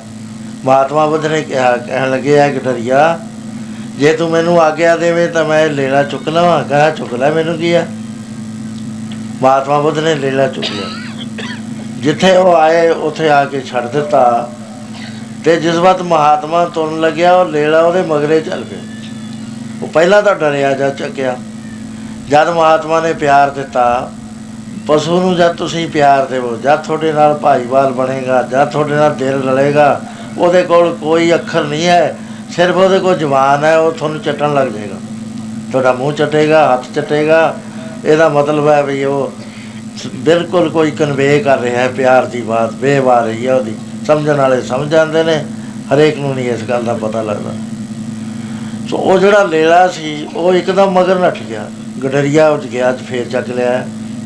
ਉਹ ਫੇਰ ਨੱਠ ਗਿਆ, ਜਦ ਚਾਰ ਪੰਜ ਵਾਰੀ ਨੱਠਿਆ। ਕਹਿਣ ਲੱਗਿਆ, ਮਹਾਤਮਾ ਜੀ, ਇਹ ਤੁਹਾਨੂੰ ਕਿਉਂ ਪਿਆਰ ਕਰਦਾ ਹੈ? ਮੈਂ ਹੈਰਾਨ ਆ ਮੈਨੂੰ ਕੋਈ ਨਹੀਂ ਪਿਆਰ ਕਰਦਾ। ਮੇਰੇ ਮੇਰੇ ਤਾਂ ਨੇੜੇ ਨਹੀਂ ਆਉਂਦੇ ਨੱਠੇ ਫਿਰਦੇ ਨੇ ਮੇਰੇ ਮੂਰੇ ਮਹਾਤਮਾ ਕਹਿਣ ਲੱਗੇ ਕਿ ਪ੍ਰੇਮੀਆ, ਮੇਰੀ ਇਹਦੇ ਨਾਲ ਸਾਂਝ ਪੈ ਗਈ ਦਿਆ ਦੇ ਨਾਲ। ਤੂੰ ਮਾਰਦਾ ਸੀ, ਮੈਂ ਇਹਨੂੰ ਚੁੱਕ ਲਿਆ ਆ। ਇਹ ਜਾਨਵਰ ਵੀ ਜਿਹੜਾ ਹੈ, ਇਹ ਆਪਣਾ ਜਿਹੜਾ ਇਹਦੇ ਤੇ ਉਪਕਾਰ ਕਰ ਦੋ, ਉਹਦੀ ਰਿਟਰਨ ਵਿੱਚ ਆਪਣੇ ਭਾਵ ਪ੍ਰਗਟ ਕਰਦਾ ਹੈ। ਇਹਦੇ ਜਵਾਨ ਤਾਂ ਹੈ ਨਹੀਂ, ਲੇਕਿਨ ਇਹ ਮੈਨੂੰ ਕਹਿੰਦਾ ਹੈ ਵੀ ਤੂੰ ਜਾ ਨਾ, ਮੇਰੇ ਕੋਲੇ ਰਹਿ। ਜਦ ਇਹਨਾਂ ਦੇਖਿਆ, ਉਹ ਕਹਿਣ ਲੱਗਿਆ ਵੀ ਇਹ ਤਾਂ ਗੱਲ ਫਿਰ ਮੈਨੂੰ ਵੀ ਦੱਸ ਦੇ। ਉਹ ਉਸੇ ਵੇਲੇ ਬਹੁਤੀ ਬਣ ਗਿਆ ਇਸ ਤਰ੍ਹਾਂ ਦੀਆਂ ਇੱਕ ਮਸਾਲਾ ਨਹੀਂ ਸੁਭਗਤ ਗੀਨ ਇੱਕ ਬਾਦਸ਼ਾਹ ਹੋਇਆ, ਖਾਨਦਾਨ ਗੁਲਾਮਾਂ 'ਚ। ਸ਼ਿਕਾਰ ਵਾਸਤੇ ਗਿਆ। ਇਹਨੇ ਹਰਨੀ ਦਾ ਬੱਚਾ ਫੜ ਲਿਆ ਜਿਉਂਦਾ। ਕਾਠੀ ਨਾਲ ਬੰਨ ਲਿਆ। ਉਹ ਹਰਨੀ ਜਿਹੜੀ ਇਹਦੀ ਮਾਂ ਸੀ ਪਿੱਛੇ ਪਿੱਛੇ ਦੌੜੀ ਆਉਂਦੀ ਹੈ ਪਹਿਲਾਂ ਤਾਂ ਇਹਨੇ ਖਿਆਲ ਨਾ ਕਰਿਆ, ਫਿਰ ਇਹਨੂੰ ਖਿਆਲ ਕੀ ਆਇਆ ਵੀ ਜੇ ਮੇਰਾ ਬੱਚਾ ਕੋਈ ਚੱਕ ਕੇ ਲੈ ਜਵੇ ਤਾਂ ਮੈਂ- ਉਹਦੀ ਮਾਂ ਵੀ ਐਵੇਂ ਜਿਵੇਂ ਤੜਫੂਗੀ ਮਗਰ ਦੌੜੂਗੀ। ਜਿੰਨੀ ਬਾਹ ਲੱਗੇਗੀ, ਦੌੜੇਗੀ ਮਿੰਤਾ ਕਰੇਗੀ, ਵੀ ਮੇਰਾ ਬੱਚਾ ਛੱਡ ਦੇ। ਇਹ ਹਰਨੀ ਵੀ ਮੈਨੂੰ ਇਹ ਗੱਲ ਕਹਿ ਰਹੀ ਹੈ, ਮੇਰਾ ਬੱਚਾ ਛੱਡ ਦੇ। ਉਸ ਵੇਲੇ ਦਿਆ ਦੇ ਘਰ ਵਿੱਚ ਆ ਗਿਆ। ਕਾਠੀ ਦੇ ਨਾਲ ਉਹ ਜਿਹੜਾ ਹਰਨੇ ਨਾਲ ਬੰਨਿਆ ਹੋਇਆ ਸੀ, ਰੱਸੀ ਖੋਲਦੀ, ਉਹ ਬੱਚਾ ਆਪਣੀ ਮਾਂ ਕੋਲ ਚਲਾ ਗਿਆ। ਮਾਂ ਨੇ ਚੱਟਿਆ। ਉਹਦੇ ਬਾਅਦ ਮੂੰਹ ਉੱਤੇ ਕਰਕੇ ਇਸ ਤਰ੍ਹਾਂ ਕਰਿਆ ਜਿਵੇਂ ਰੱਬ ਦਾ ਸ਼ੁਕਰ ਕਰਦੀ। ਰਾਤ ਨੂੰ ਜਾ ਕੇ ਪੈ ਗਿਆ, ਸੁਪਨਾ ਆਇਆ। ਕਹਿਣ ਲੱਗੇ ਸੁਭਗਤ ਗੀਨ ਤੈਂ ਅੱਜ ਨੇਕੀ ਕੀਤੀ ਹੈ ਦਇਆ ਕੀਤੀ ਹੈ, ਮੈਨੂੰ ਦਇਆ ਰਜਾਉਂਦੀ ਹੈ। ਜਿਸ ਦੇ ਹਿਰਦੇ ਵਿੱਚ ਦਇਆ ਹੈ, ਮੈਂ ਉਹਦੇ ਉੱਤੇ ਪ੍ਰਸੰਨ ਹੁੰਦਾ। ਜਾ ਤੈਨੂੰ ਮੈਂ ਹਿੰਦੁਸਤਾਨ ਦਾ ਰਾਜ ਦਿੰਦਾ, ਤਖਤ ਤਾਜ ਲਿਆ, ਉਹਦੇ ਸਿਰ ਦੇ ਉੱਤੇ ਰੱਖ ਦਿੱਤਾ ਸੁਭਗਤ ਗੀਨ ਨੇ ਉਹ ਪੰਜਾਬ ਦੇ ਵਿੱਚ ਆਇਆ, ਇੱਥੇ ਜਿੱਤ ਜੁੱਤ ਗਿਆ, ਹਿੰਦੁਸਤਾਨ ਤੇ ਰਾਜਾ ਬਣ ਗਿਆ। ਸੋ ਮਹਾਰਾਜ ਕਹਿੰਦੇ, ਪਿਆਰਿਓ, ਜੇ ਸਿਮਰਨ ਨਹੀਂ ਕੀਤਾ, ਭਜਨ ਨਹੀਂ ਕੀਤਾ ਦਇਆ ਦਾ ਕੰਮ ਨਹੀਂ ਕਰਿਆ, ਫਿਰ ਦੱਸੋ, ਜਦੋਂ ਅਸੀਂ ਦਰਗਾਹ ਦੇ ਵਿੱਚ ਜਾਵਾਂਗੇ, ਉੱਥੇ ਫਿਰ ਕੀ ਅਸੀਂ ਉੱਥੇ ਜਵਾਬ ਕਹਾਂਗੇ? ਉੱਥੇ ਸਵਾਲ ਹੋਣਾ ਹੈ ਸਾਡੇ ਤੇ ਵੀ, ਆਏ ਕੰਮ ਕਰੇ, ਇਸ ਤਰ੍ਹਾਂ ਨਾਲ ਪੜ ਲਓ। ਸਿਮਰਨ ਭਜਨ ਧਿਆਨੇ ਕਿਨੇ ਕਿਆ ਮੁਖ ਲੈ ਕੇ ਜਾਵੇਗਾ? ਸਿਮਰਨ ਭਜਨ ਧਿਆਨੇ ਕਿਨੇ ਲੈ ਕੇ ਜਾਵੇਗਾ। ਸਿਮਰਨ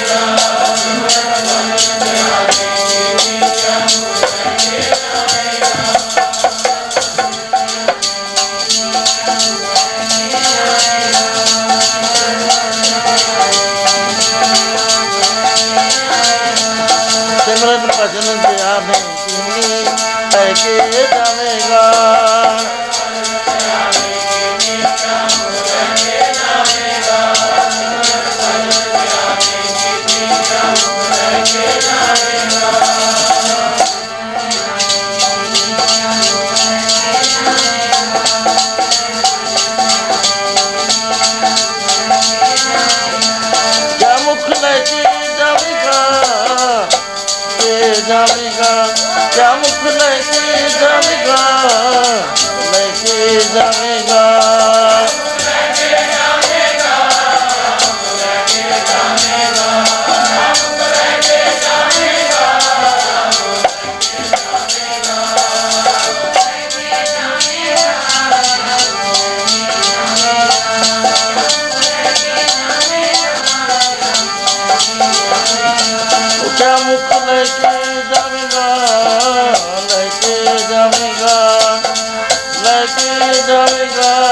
ਕਿਆ ਮੁਖ ਲੈ ਕੇ ਜਾਵੇਗਾ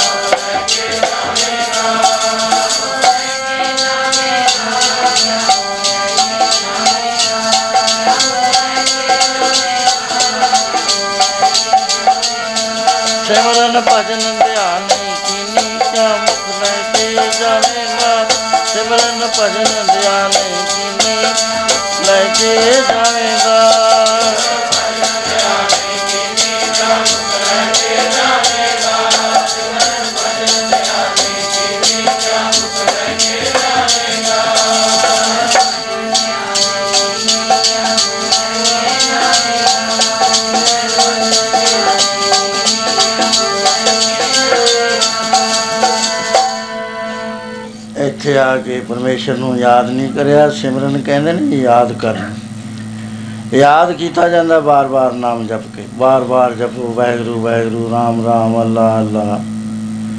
ਜਦ ਬਾ ਜਿਵੇਂ ਬੱਚਾ ਮੁਹਾਰਨੀ ਪਕਾਉਂਦਾ ਹੈ, ਉਹਦੀ ਯਾਦ ਵਿੱਚ ਬਹਿ ਜਾਂਦੀ।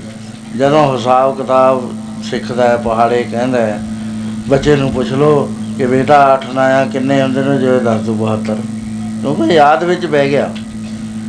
ਇਹਨੂੰ ਸਿਮਰਨ ਕਹਿੰਦੇ ਨੇ, ਭਜਨ ਕਰਕੇ, ਨਾਮ ਜਪ ਕੇ ਬਾਰ-ਬਾਰ ਜਪ ਕੇ। ਇਹ ਜਿਹੜੇ ਆਊਟਰ ਇਨਫਲੂਐਂਸ ਸਾਡੇ ਉੱਤੇ ਪਏ ਹੋਏ ਨੇ, ਇਹ ਸਾਰੇ ਮੱਧਮ ਪੈ ਜਾਂਦੇ ਨੇ, ਨਾਮ ਵਾਲਾ ਜਿਹੜਾ ਹੈ, ਉਹ ਤੇਜ਼ ਹੋ ਜਾਂਦਾ ਹੈ। ਜਦੋਂ ਹਰ ਵਕਤ ਪਰਮੇਸ਼ਰ ਯਾਦ ਰਹਿਣ ਲੱਗ ਜਾਵੇ, ਸਮਝ ਲਓ ਹੁਣ ਸਿਮਰਨ ਹੋ ਗਿਆ।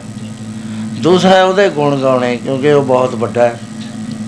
ਜਿੰਨੇ ਅਸੀਂ ਉਹਦੇ ਗੁਣ ਗਾਵਾਂਗੇ, ਉਹਦੇ ਵੱਲੋਂ ਰਸ ਤੇ ਪਿਆਰ ਸਾਡੇ ਅੰਦਰ ਆਏਗਾ। ਸਾਨੂੰ ਆਨੰਦ ਆਉਣਾ ਸ਼ੁਰੂ ਹੋ ਜਾਏਗਾ। ਦਇਆ ਜਿਹੜੀ ਹੈ ਜੋ ਜੀਵਾਂ ਦੇ ਉੱਤੇ ਦੁਖੀਆਂ ਤੇ ਦਇਆ ਕਰਨੀ, ਆਪਣੀ ਕਮਾਈ ਦੇ ਵਿੱਚੋਂ ਦਸਵੰਦ ਕੱਢਣਾ, ਦੂਸਰਿਆਂ ਵਾਸਤੇ ਹਸਪਤਾਲ ਬਣਾਉਣੇ, ਸਕੂਲ ਬਣਾਉਣੇ, ਹੋਰ ਸੁੱਖ ਦੇ ਸਾਧਨ ਪੈਦਾ ਕਰਨੇ, ਸਰਾਇਆ ਰਹਿਣ ਵਾਸਤੇ ਬਣਾਉਣੀਆਂ। ਰਸਤਾ ਖਰਾਬ ਹੈ, ਪੁਲ ਬਣਾ ਦੇਣੇ, ਇਹ ਸਾਰੇ ਦਇਆ ਦੇ ਕੰਮ ਹੈ। ਦਇਆ ਦੇ ਕੰਮ ਪਰਮੇਸ਼ਰ ਨੂੰ ਰਜਾਉਂਦੇ ਨੇ, ਕਿਉਂਕਿ ਪਰਮੇਸ਼ਰ ਦੀ ਦੁਨੀਆ ਹੈ। ਜਦ ਅਸੀਂ ਉਹਦੀ ਦੁਨੀਆ ਨਾਲ ਪਿਆਰ ਕਰਾਂਗੇ, ਦਇਆ ਨਾਲ ਵਰਤਾਂਗੇ, ਉਹ ਜਿਹੜਾ ਦਿਆਲੂ ਹੈ, ਉਹ ਆਪ ਇਹ ਸੁਭਾਅ ਹੈ ਉਹਦਾ ਦਇਆ ਦਾ ਸਦਾ ਸਦਾ ਸਦਾ ਦਿਆਲ। ਦਿਆਲ ਕਹਿੰਦੇ ਨੇ ਜਿਹਦੇ ਅੰਦਰ ਦਇਆ ਦਇਆ ਫੁੱਲ ਕਪੈਸਿਟੀ ਤੱਕ ਭਰੀ ਹੋਵੇ। ਸੋ ਜਦੋਂ ਉਹਦੇ ਅੰਦਰ ਦਇਆ ਹੈ, ਜਾਂ ਸਾਡੇ ਅੰਦਰ ਦਇਆ ਆਏਗੀ, ਤਾਂ ਸਾਡਾ ਵਾਹਿਗੁਰੂ ਦੇ ਨਾਲ ਸੰਪਰਕ ਹੋ ਜਾਏਗਾ। ਸੋ ਮਹਾਰਾਜ ਕਹਿੰਦੇ ਆ ਜੋ ਜਮ ਆਏ, ਕੇਸ ਗਏ ਪਟਕੇ ਤਾਂ ਦਿਨ ਕਿਛਣਾ ਵਸਾਏਗਾ? ਜਦੋਂ ਫੜ ਲਿਆ ਜਮਦੂਤਾਂ ਨੇ ਆ ਕੇ ਸਿਰ ਤੋਂ ਦੱਸ ਤੇਰਾ ਕੋਈ ਬਸ ਚੱਲੂ? ਲਿਖਿਆ ਆਇਆ ਗੋਬਿੰਦ ਕਾ ਬਣ ਜਾ ਰਿਹਾ ਮਿੱਤਰਾ। ਜਦੋਂ ਲਿਖਿਆ ਹੋਇਆ ਉੱਠ ਚੱਲੇ। ਕਮਾਣਾ ਸਾਥ ਜਿਹੜਾ ਕਮਾਇਆ ਹੈ ਨਾ ਕਰਮ ਕੀਤੇ ਨੇ ਉਹ ਤਾਂ ਨਾਲ ਹੋਲੇ ਹੁਣ ਛੱਡ ਕੇ ਤੁਰ ਚੱਲੇ। ਇੱਕ ਰੱਤੀ ਬਿਲਵਣਾ ਦੇਵਣੀ ਮੰਜਾਰਿਆ ਮਿੱਤਰਾ ਉਹਨੂੰ ਤਗੜੇ ਪਾਏ ਹੱਥ ਨਾ ਹੁਣ ਡਾਕਟਰ ਕੁਝ ਕਰ ਸਕਦਾ। ਹੈ, ਨਾ ਕੋਈ ਪੁੱਤਰ ਧੀ ਕੁਝ ਕਰ ਸਕਦਾ ਹੈ, ਕੋ ਨਾ ਮਿੱਤਰ ਦੋਸਤ ਕੁਝ ਕਰ ਸਕਦੇ ਨੇ ਕਿਉਂਕਿ ਐਸੇ ਤਗੜੇ ਹੱਥ ਨੇ ਕਹਿੰਦੇ ਇੱਕ ਰੱਤੀ ਜਿੰਨਾ ਬਿ- ਬਿਲਵ ਨਹੀਂ ਦਿੰਦਾ। ਬੋਲ ਕੇ ਨਹੀਂ ਦੱਸ ਸਕਦਾ ਵੀ ਮੈਂ ਜਾ ਰਿਹਾ। ਨਾ ਕਹਿੰਦੇ ਐਸੇ ਬਾਪ ਪੈਣਾ ਤੇਰਾ ਲਿਖਿਆ ਆਇਆ ਪਕੜ ਚਲਾਇਆ ਮਨਮੁਖ ਸਦਾ ਤਹਿਲ।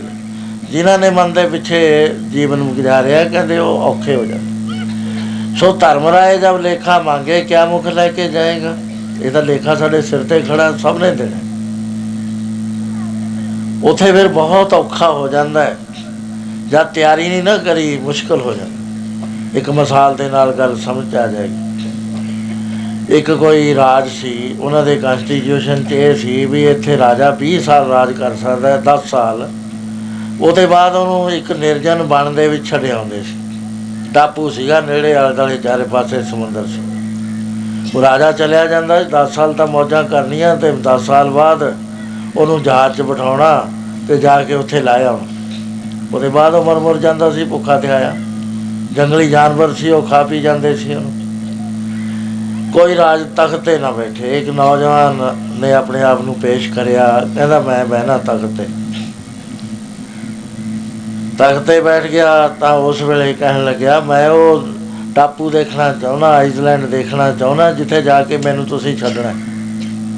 ਦੇਖਿਆ ਤਾਂ ਉਹ ਬਹੁਤ ਭਿਆਨਕ ਨਾ। ਉੱਥੇ ਪੀਣ ਨੂੰ ਪਾਣੀ, ਨਾ ਉੱਥੇ ਕੋਈ ਰਹਿਣ ਨੂੰ ਮਕਾਨ, ਨਾ ਖਾਣ ਵਾਸਤੇ ਕੋਈ ਚੀਜ਼, ਨਾ ਕੋਈ ਜ਼ਮੀਨ, ਜੰਗਲੇ ਜੰਗਲ ਜਾਨਵਰ ਫਿਰਦੇ ਨੇ। ਉਸ ਵੇਲੇ ਆ ਗਿਆ ਆ ਕੇ ਕਹਿਣ ਲੱਗਿਆ ਡਿਵੈਲਪਮੈਂਟ ਵਾਲੇ ਬੁਲਾ ਲਏ ਇੰਜੀਨੀਅਰ ਬੁਲਾ ਲਏ ਕਹਿੰਦਾ ਦੇਖੋ, ਮੈਂ ਉਹ ਐਸਾ ਦੇਖਣਾ ਚਾਹੁੰਦਾ ਕਿ ਉੱਥੇ ਦੁਨੀਆ ਬਾਰ-ਬਾਰ ਉੱਥੇ ਜਾਵੇ, ਉੱਥੇ ਬਸਣ ਦਾ ਉਪਰਾਲਾ ਕਰੇ, ਉੱਥੇ ਤੁਸੀਂ ਪਾਰਕ ਬਣਾ ਦਿਓ ਉਸ ਥਾਂ ਦੇ ਉੱਤੇ ਬਹੁਤ ਸੋਹਣੀਆਂ ਚੀਜ਼ਾਂ ਲਾ ਦਿਓ ਫੁਆਰੇ ਲਾ ਦਿਓ ਹੋਟਲ ਬਣਾ ਦਿਓ ਮਕਾਨ ਬਣਾ ਦਿਓ ਜਦੋਂ ਸਭ ਕੁਝ ਕਰ ਲਿਆ, ਤਾਂ ਉਸ ਵੇਲੇ ਲੋਕ ਪਾਸਪੋਰਟ ਲੈ ਲੈ ਕੇ ਉੱਥੇ ਜਾਂਦੇ ਨੇ, ਬਾਹਰੋਂ ਆਉਂਦੇ ਨੇ ਦੇਖਣ ਵਾਸਤੇ ਟੂਰਿਸਟ ਰਿਜ਼ੋਰਟ ਬਣਾ ਦਿੱਤੇ ਜਿਸ ਵਾਰ 10 ਸਾਲ ਹੋਏ 2 ਮਹੀਨੇ ਪਹਿਲਾਂ ਹੀ ਕਹਿੰਦਾ ਲੋ ਵੀ ਆਪਣਾ ਰਾਜਾ ਚੁਣ ਲਓ ਤੇ ਮੈਂ ਤਾਂ ਉੱਥੇ ਚੱਲਿਆ। ਸਾਰੇ ਇਕੱਠੇ ਹੋ ਕੇ ਕਹਿੰਦੇ, ਮਹਾਰਾਜ, ਹੁਣ ਜਾਣ ਦਾ ਕੀ ਫਾਇਦਾ ਹੈ? ਹੁਣ ਤਾਂ ਉੱਥੇ ਅਸੀਂ ਵੀ ਜਾਣ ਨੂੰ ਤਿਆਰ ਹੋ ਗਏ ਸਾਰੇ। ਨਾ, ਹੁਣ ਤੁਸੀਂ ਰਾਜੇ ਕਰੋ। ਮਹਾਰਾਜ ਕਹਿੰਦੇ, ਜਿਹਨੇ ਆਪਣਾ ਅੱਗਾ ਸਮਾਰ ਲਿਆ ਨਾ, ਉਹ ਡਰਦਾ ਨਹੀਂ ਜਾਣ ਤੋਂ। ਕਬੀਰ ਜਿਸ ਮਰਨੇ ਤੇ ਜਗ ਡਰੈ, ਮੇਰੇ ਮਨ ਆਨੰਦ ਮਰਨੇ ਹੀ ਤੇ ਪਾਈਐ ਪੂਰਨ ਪਰਮਨ। ਜਿਹਨੇ ਵੈਗਰੂ ਦੀ ਦਰਗਾਹ ਵਿੱਚ ਥਾਂ ਲੈ ਲਿਆ, ਉਹ ਕਿਵੇਂ ਡਰੇਗਾ? ਥਾਂ ਮਿਲਦਾ ਕਿਹਨੂੰ ਹੈ? ਉਹਦੇ ਬਾਰੇ ਇਸ ਤਰ੍ਹਾਂ ਫਰਮਾਨ ਹੈ। ਡਰ ਕੇ ਮਿਲਦਾ ਹੈ ਥਾਂ ਗੁਰਾਂ ਨਾਲ ਰਤਿਆ, ਗੁਰਾਂ ਨਾਲ ਰਤਿਆ। ਡਰ ਕੇ ਮਿਲਦਾ ਹੈ ਥਾਂ ਗੁਰਾਂ ਨਾਲ ਰਤਿਆ, ਗੁਰਾਂ ਨਾਲ ਰਤਿਆ।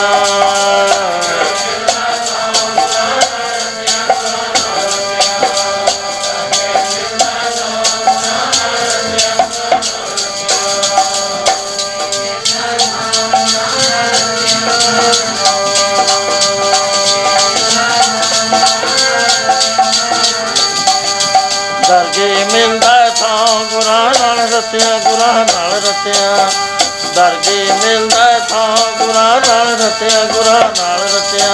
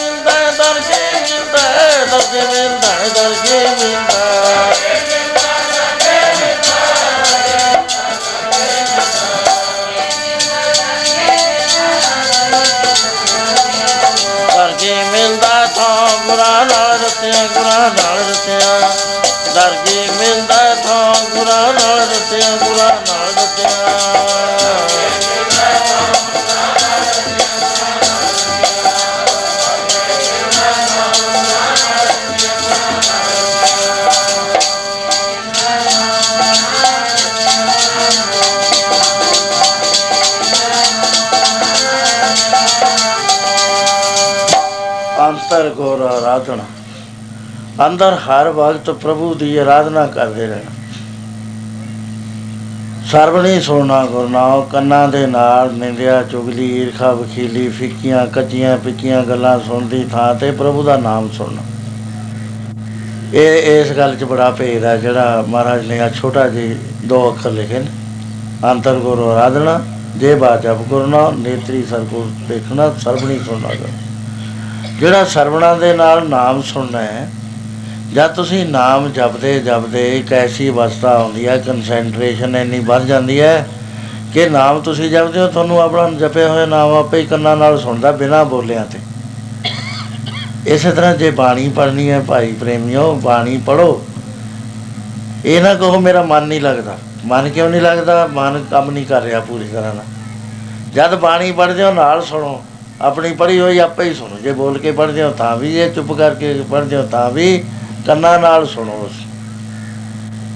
ਤੇ ਦੂਜਾ ਜੀਭਾ ਦੇ ਨਾਲ ਨਾਮ ਜਪਣਾ। ਨੇਤਰਾਂ ਦੇ ਨਾਲ ਗੁਰੂ ਦੇ ਦਰਸ਼ਨ ਕਰਨੇ। ਗੁਰੂ ਦੇ ਨਾਲ ਪਿਆਰ ਕਰਨਾ। ਸਤਿਗੁਰ ਸੇਤੀ ਰਤਿਆ ਦਰਗੇ ਪਾਵਟ ਦਰਗੇ ਪਾਈਏ ਥਾਂ ਉੱਥੇ ਥਾਂ ਮਿਲ ਜਾਂਦਾ ਹੈ ਦਰਗਾਹ ਦੇ ਵਿੱਚ। ਇਸ ਤਰ੍ਹਾਂ ਦੇ ਘਰ ਨਾਲ ਜਿਹੜਾ ਦੂਸਰਾ ਹੈ ਉਹਨੂੰ ਥਾਂ ਨਹੀਂ ਮਿਲਦਾ। ਫਿਰ ਪਛਤਾਉਂਦਾ ਹੈ, ਫਿਰ ਕੁਝ ਬਣ ਨਹੀਂ ਸਕਦਾ, ਐਸਾ ਫਰਮਾਨ ਹੈ। ਜਿੰਦੇ ਰੋਵੇਂਗੀ ਤੇ ਰੋ ਰੋ ਪਛਤਾਵੇਂਗੀ ਫੇਰ ਤੇਰਾ ਕੋਈ ਨਾ ਬਣੇ। ਰੋਵੇਂਗੀ ਤੇ ਰੋ ਰੋ ਪਛਤਾਵੇਂ ਫੇਰ ਤੇਰਾ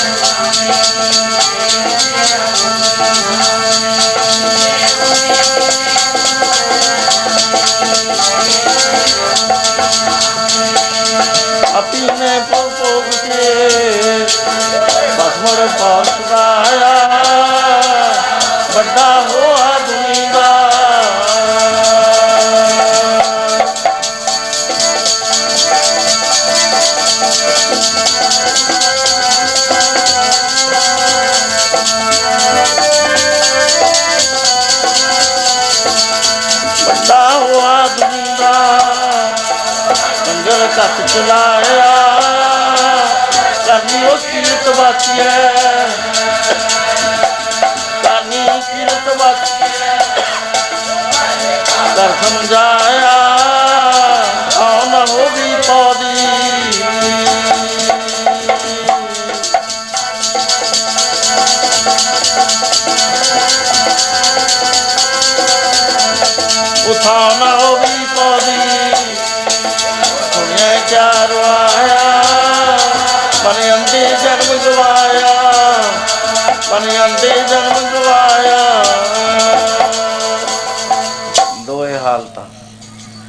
ਇੱਥੇ ਜਨਮ ਗਵਾ ਕੇ ਚਲਿਆ ਗਿਆ। ਨਿੰਦਿਆ ਕਰਨੀ ਬੜੀ ਪਿਆਰੀ ਲੱਗਦੀ ਹੈ। ਲੇਕਿਨ ਰਿਜ਼ਲਟ ਕੀ ਹੁੰਦਾ? ਨਿੰਦਾ ਭਲੀ ਕਿਸੇ ਕੀ ਨਹੀਂ। ਮਨਮੁਖ ਮੋਗਧ ਕਰਨ, ਮੂੰਹ ਕਾਲੇ ਤੇ ਨਾ ਨਿੰਦਕਾ, ਨਰਕੇ ਘੋਰ ਭਵਨ ਕੁੰਭੀ ਨਰਕ ਦੇ ਵਿੱਚ ਵਾਸਾ ਮਿਲ ਜਾਂਦਾ। ਇਸ ਤਰ੍ਹਾਂ ਦੇ ਨਾਲ ਚਾਹੇ ਖੁੱਲ੍ਹਾ ਹੈ ਤੁਹਾਨੂੰ, ਚਾਹੇ ਤਾਂ ਸਿਮਰਨ ਭਜਨ ਕਰ ਲੋ ਚਾਹੇ ਨਿੰਦਿਆ ਈਰਖਾ ਚੁਗਲੀਆਂ ਕਰ ਲੋ ਬਲ ਛਲ ਕਰ ਲੋ ਕਪਟ ਕਰ ਲੋ ਉਹਦਾ ਫਲ ਮਿਲਿਆ ਕਰਦਾ ਬਹੁਤ ਬੁਰਾ। ਸੋ ਇਸ ਤਰ੍ਹਾਂ ਦੇ ਨਾਲ ਫਰਮਾਨ ਕਰਦੇ ਆ ਕਿ ਧਰਮ ਜਾਏ, ਜਬ ਲੇਖਾ ਮੰਗੇ, ਕਿਆ ਮੁਖ ਲੈ ਕੇ ਜਾਏਗਾ? ਕਹਿਤ ਕਿ ਵੀ ਸੁਨੋ ਰੇ ਸੰਤੋ, ਸਾਧ ਸੰਗਤ ਤਰ ਜਾਏ, ਸਾਧੂ ਦੀ ਸੰਗਤ ਕਰ। ਬਹੁਤ ਜ਼ਰੂਰੀ ਹੈ ਸਾਧੂ ਦੀ ਸੰਗਤ। ਲੇਕਿਨ ਨੁਕਸ ਇਹ ਹੈ ਕਿ ਸਾਧੂ ਹੈ ਹੀ ਨਹੀਂ, ਜਗਤ 'ਚ ਪਤਾ ਨਹੀਂ ਕਾਲੇ ਪੈ ਗਿਆ ਟਾਵੇਂ ਟਾਵੇਂ ਨੇ। ਉਹਨਾਂ ਦੀ ਸਾਨੂੰ ਪਛਾਣ ਨਹੀਂ ਹੈ ਜਿਹੜੇ ਸਾਧੂ ਨੇ। ਅਸੀਂ ਚਾਹੁੰਦੇ ਹਾਂ ਵੀ ਬੜਾ ਵੇਸ਼ਭੂਸ਼ਣ ਹੋਵੇ ਬੜੀਆਂ ਗੱਲਾਂ ਹੋਣ ਬਹੁਤ ਸੇਵਕ ਹੋਣ ਬੜਾ ਨਾਮ ਹੋਵੇ ਵੀ ਉਹੀ ਸਾਧੂ ਹੁੰਦਾ ਹੈ। ਸਾਧਨਾ ਸੰਪੰਨ ਜਿਹੜਾ ਪੁਰਸ਼ ਹੈ ਬਹੁਤ ਬਿਰਲਾ ਬਿਰਲਾ ਹੈ ਪਛਾਣਿਆ ਨਹੀਂ ਜਾਂਦਾ ਬਾਹਰਲੀ ਕਿਰਿਆ ਤੋਂ ਸੋ ਇਸ ਤਰ੍ਹਾਂ ਦੇ ਨਾਲ ਜਦ ਸੁਣਿਆ ਰੋਣ ਲੱਗ ਲੱਗ ਗਿਆ ਰੋਈ ਜਾਂਦਾ ਹੈ, ਬੈਠਾ ਰੋਈ ਜਾਂਦਾ ਹੈ।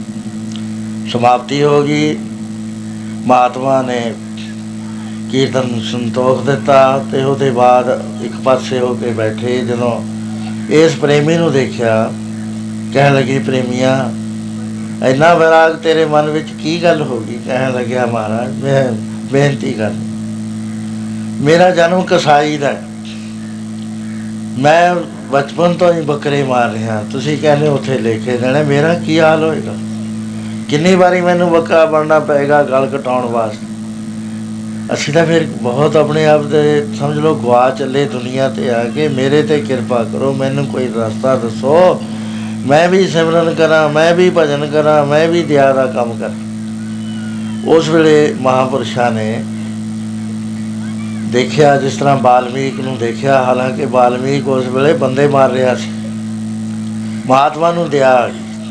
ਕਿਉਂਕਿ ਮਹਾਤਮਾ ਦਾ ਕੰਮ ਹੀ ਇਹੀ ਹੁੰਦਾ ਹੈ, ਦੁਨੀਆ ਨੂੰ ਨਰਕਾਂ ਚੋਂ ਕੱਢਣਾ ਤੇ ਸਹੀ ਰਸਤੇ ਦੇ ਉੱਤੇ ਚਲਾ ਦੇਣਾ। ਉਹਨੂੰ ਆਏ ਹੀ ਇਸ ਕਰਕੇ ਹੁੰਦੇ ਆ, ਕਬੀਰ ਸੇਵਾ ਕੋ ਦੋਏ ਭਲੇ ਇੱਕ ਸੰਤ ਇੱਕ ਰਾਮ ਰਾਮ ਜੇ ਦਾਤਾ ਮੁਕਤ ਕੋ, ਸੰਤ ਜਪਾਵੇ ਨਾਮ। ਸੰਤਾਂ ਨੇ ਨਾਮ ਜਪਾਉਣਾ। ਉਸ ਵੇਲੇ ਮਹਾਤਮਾ ਨੇ ਵਿਚਾਰਿਆ ਵੀ ਇਹਦੀ ਤਾਂ ਜਿਹੜੀ ਮੱਤ ਹੈ, ਬਹੁਤ ਮੈਲੀ ਹੋਈ ਹੋਈ ਹੈ।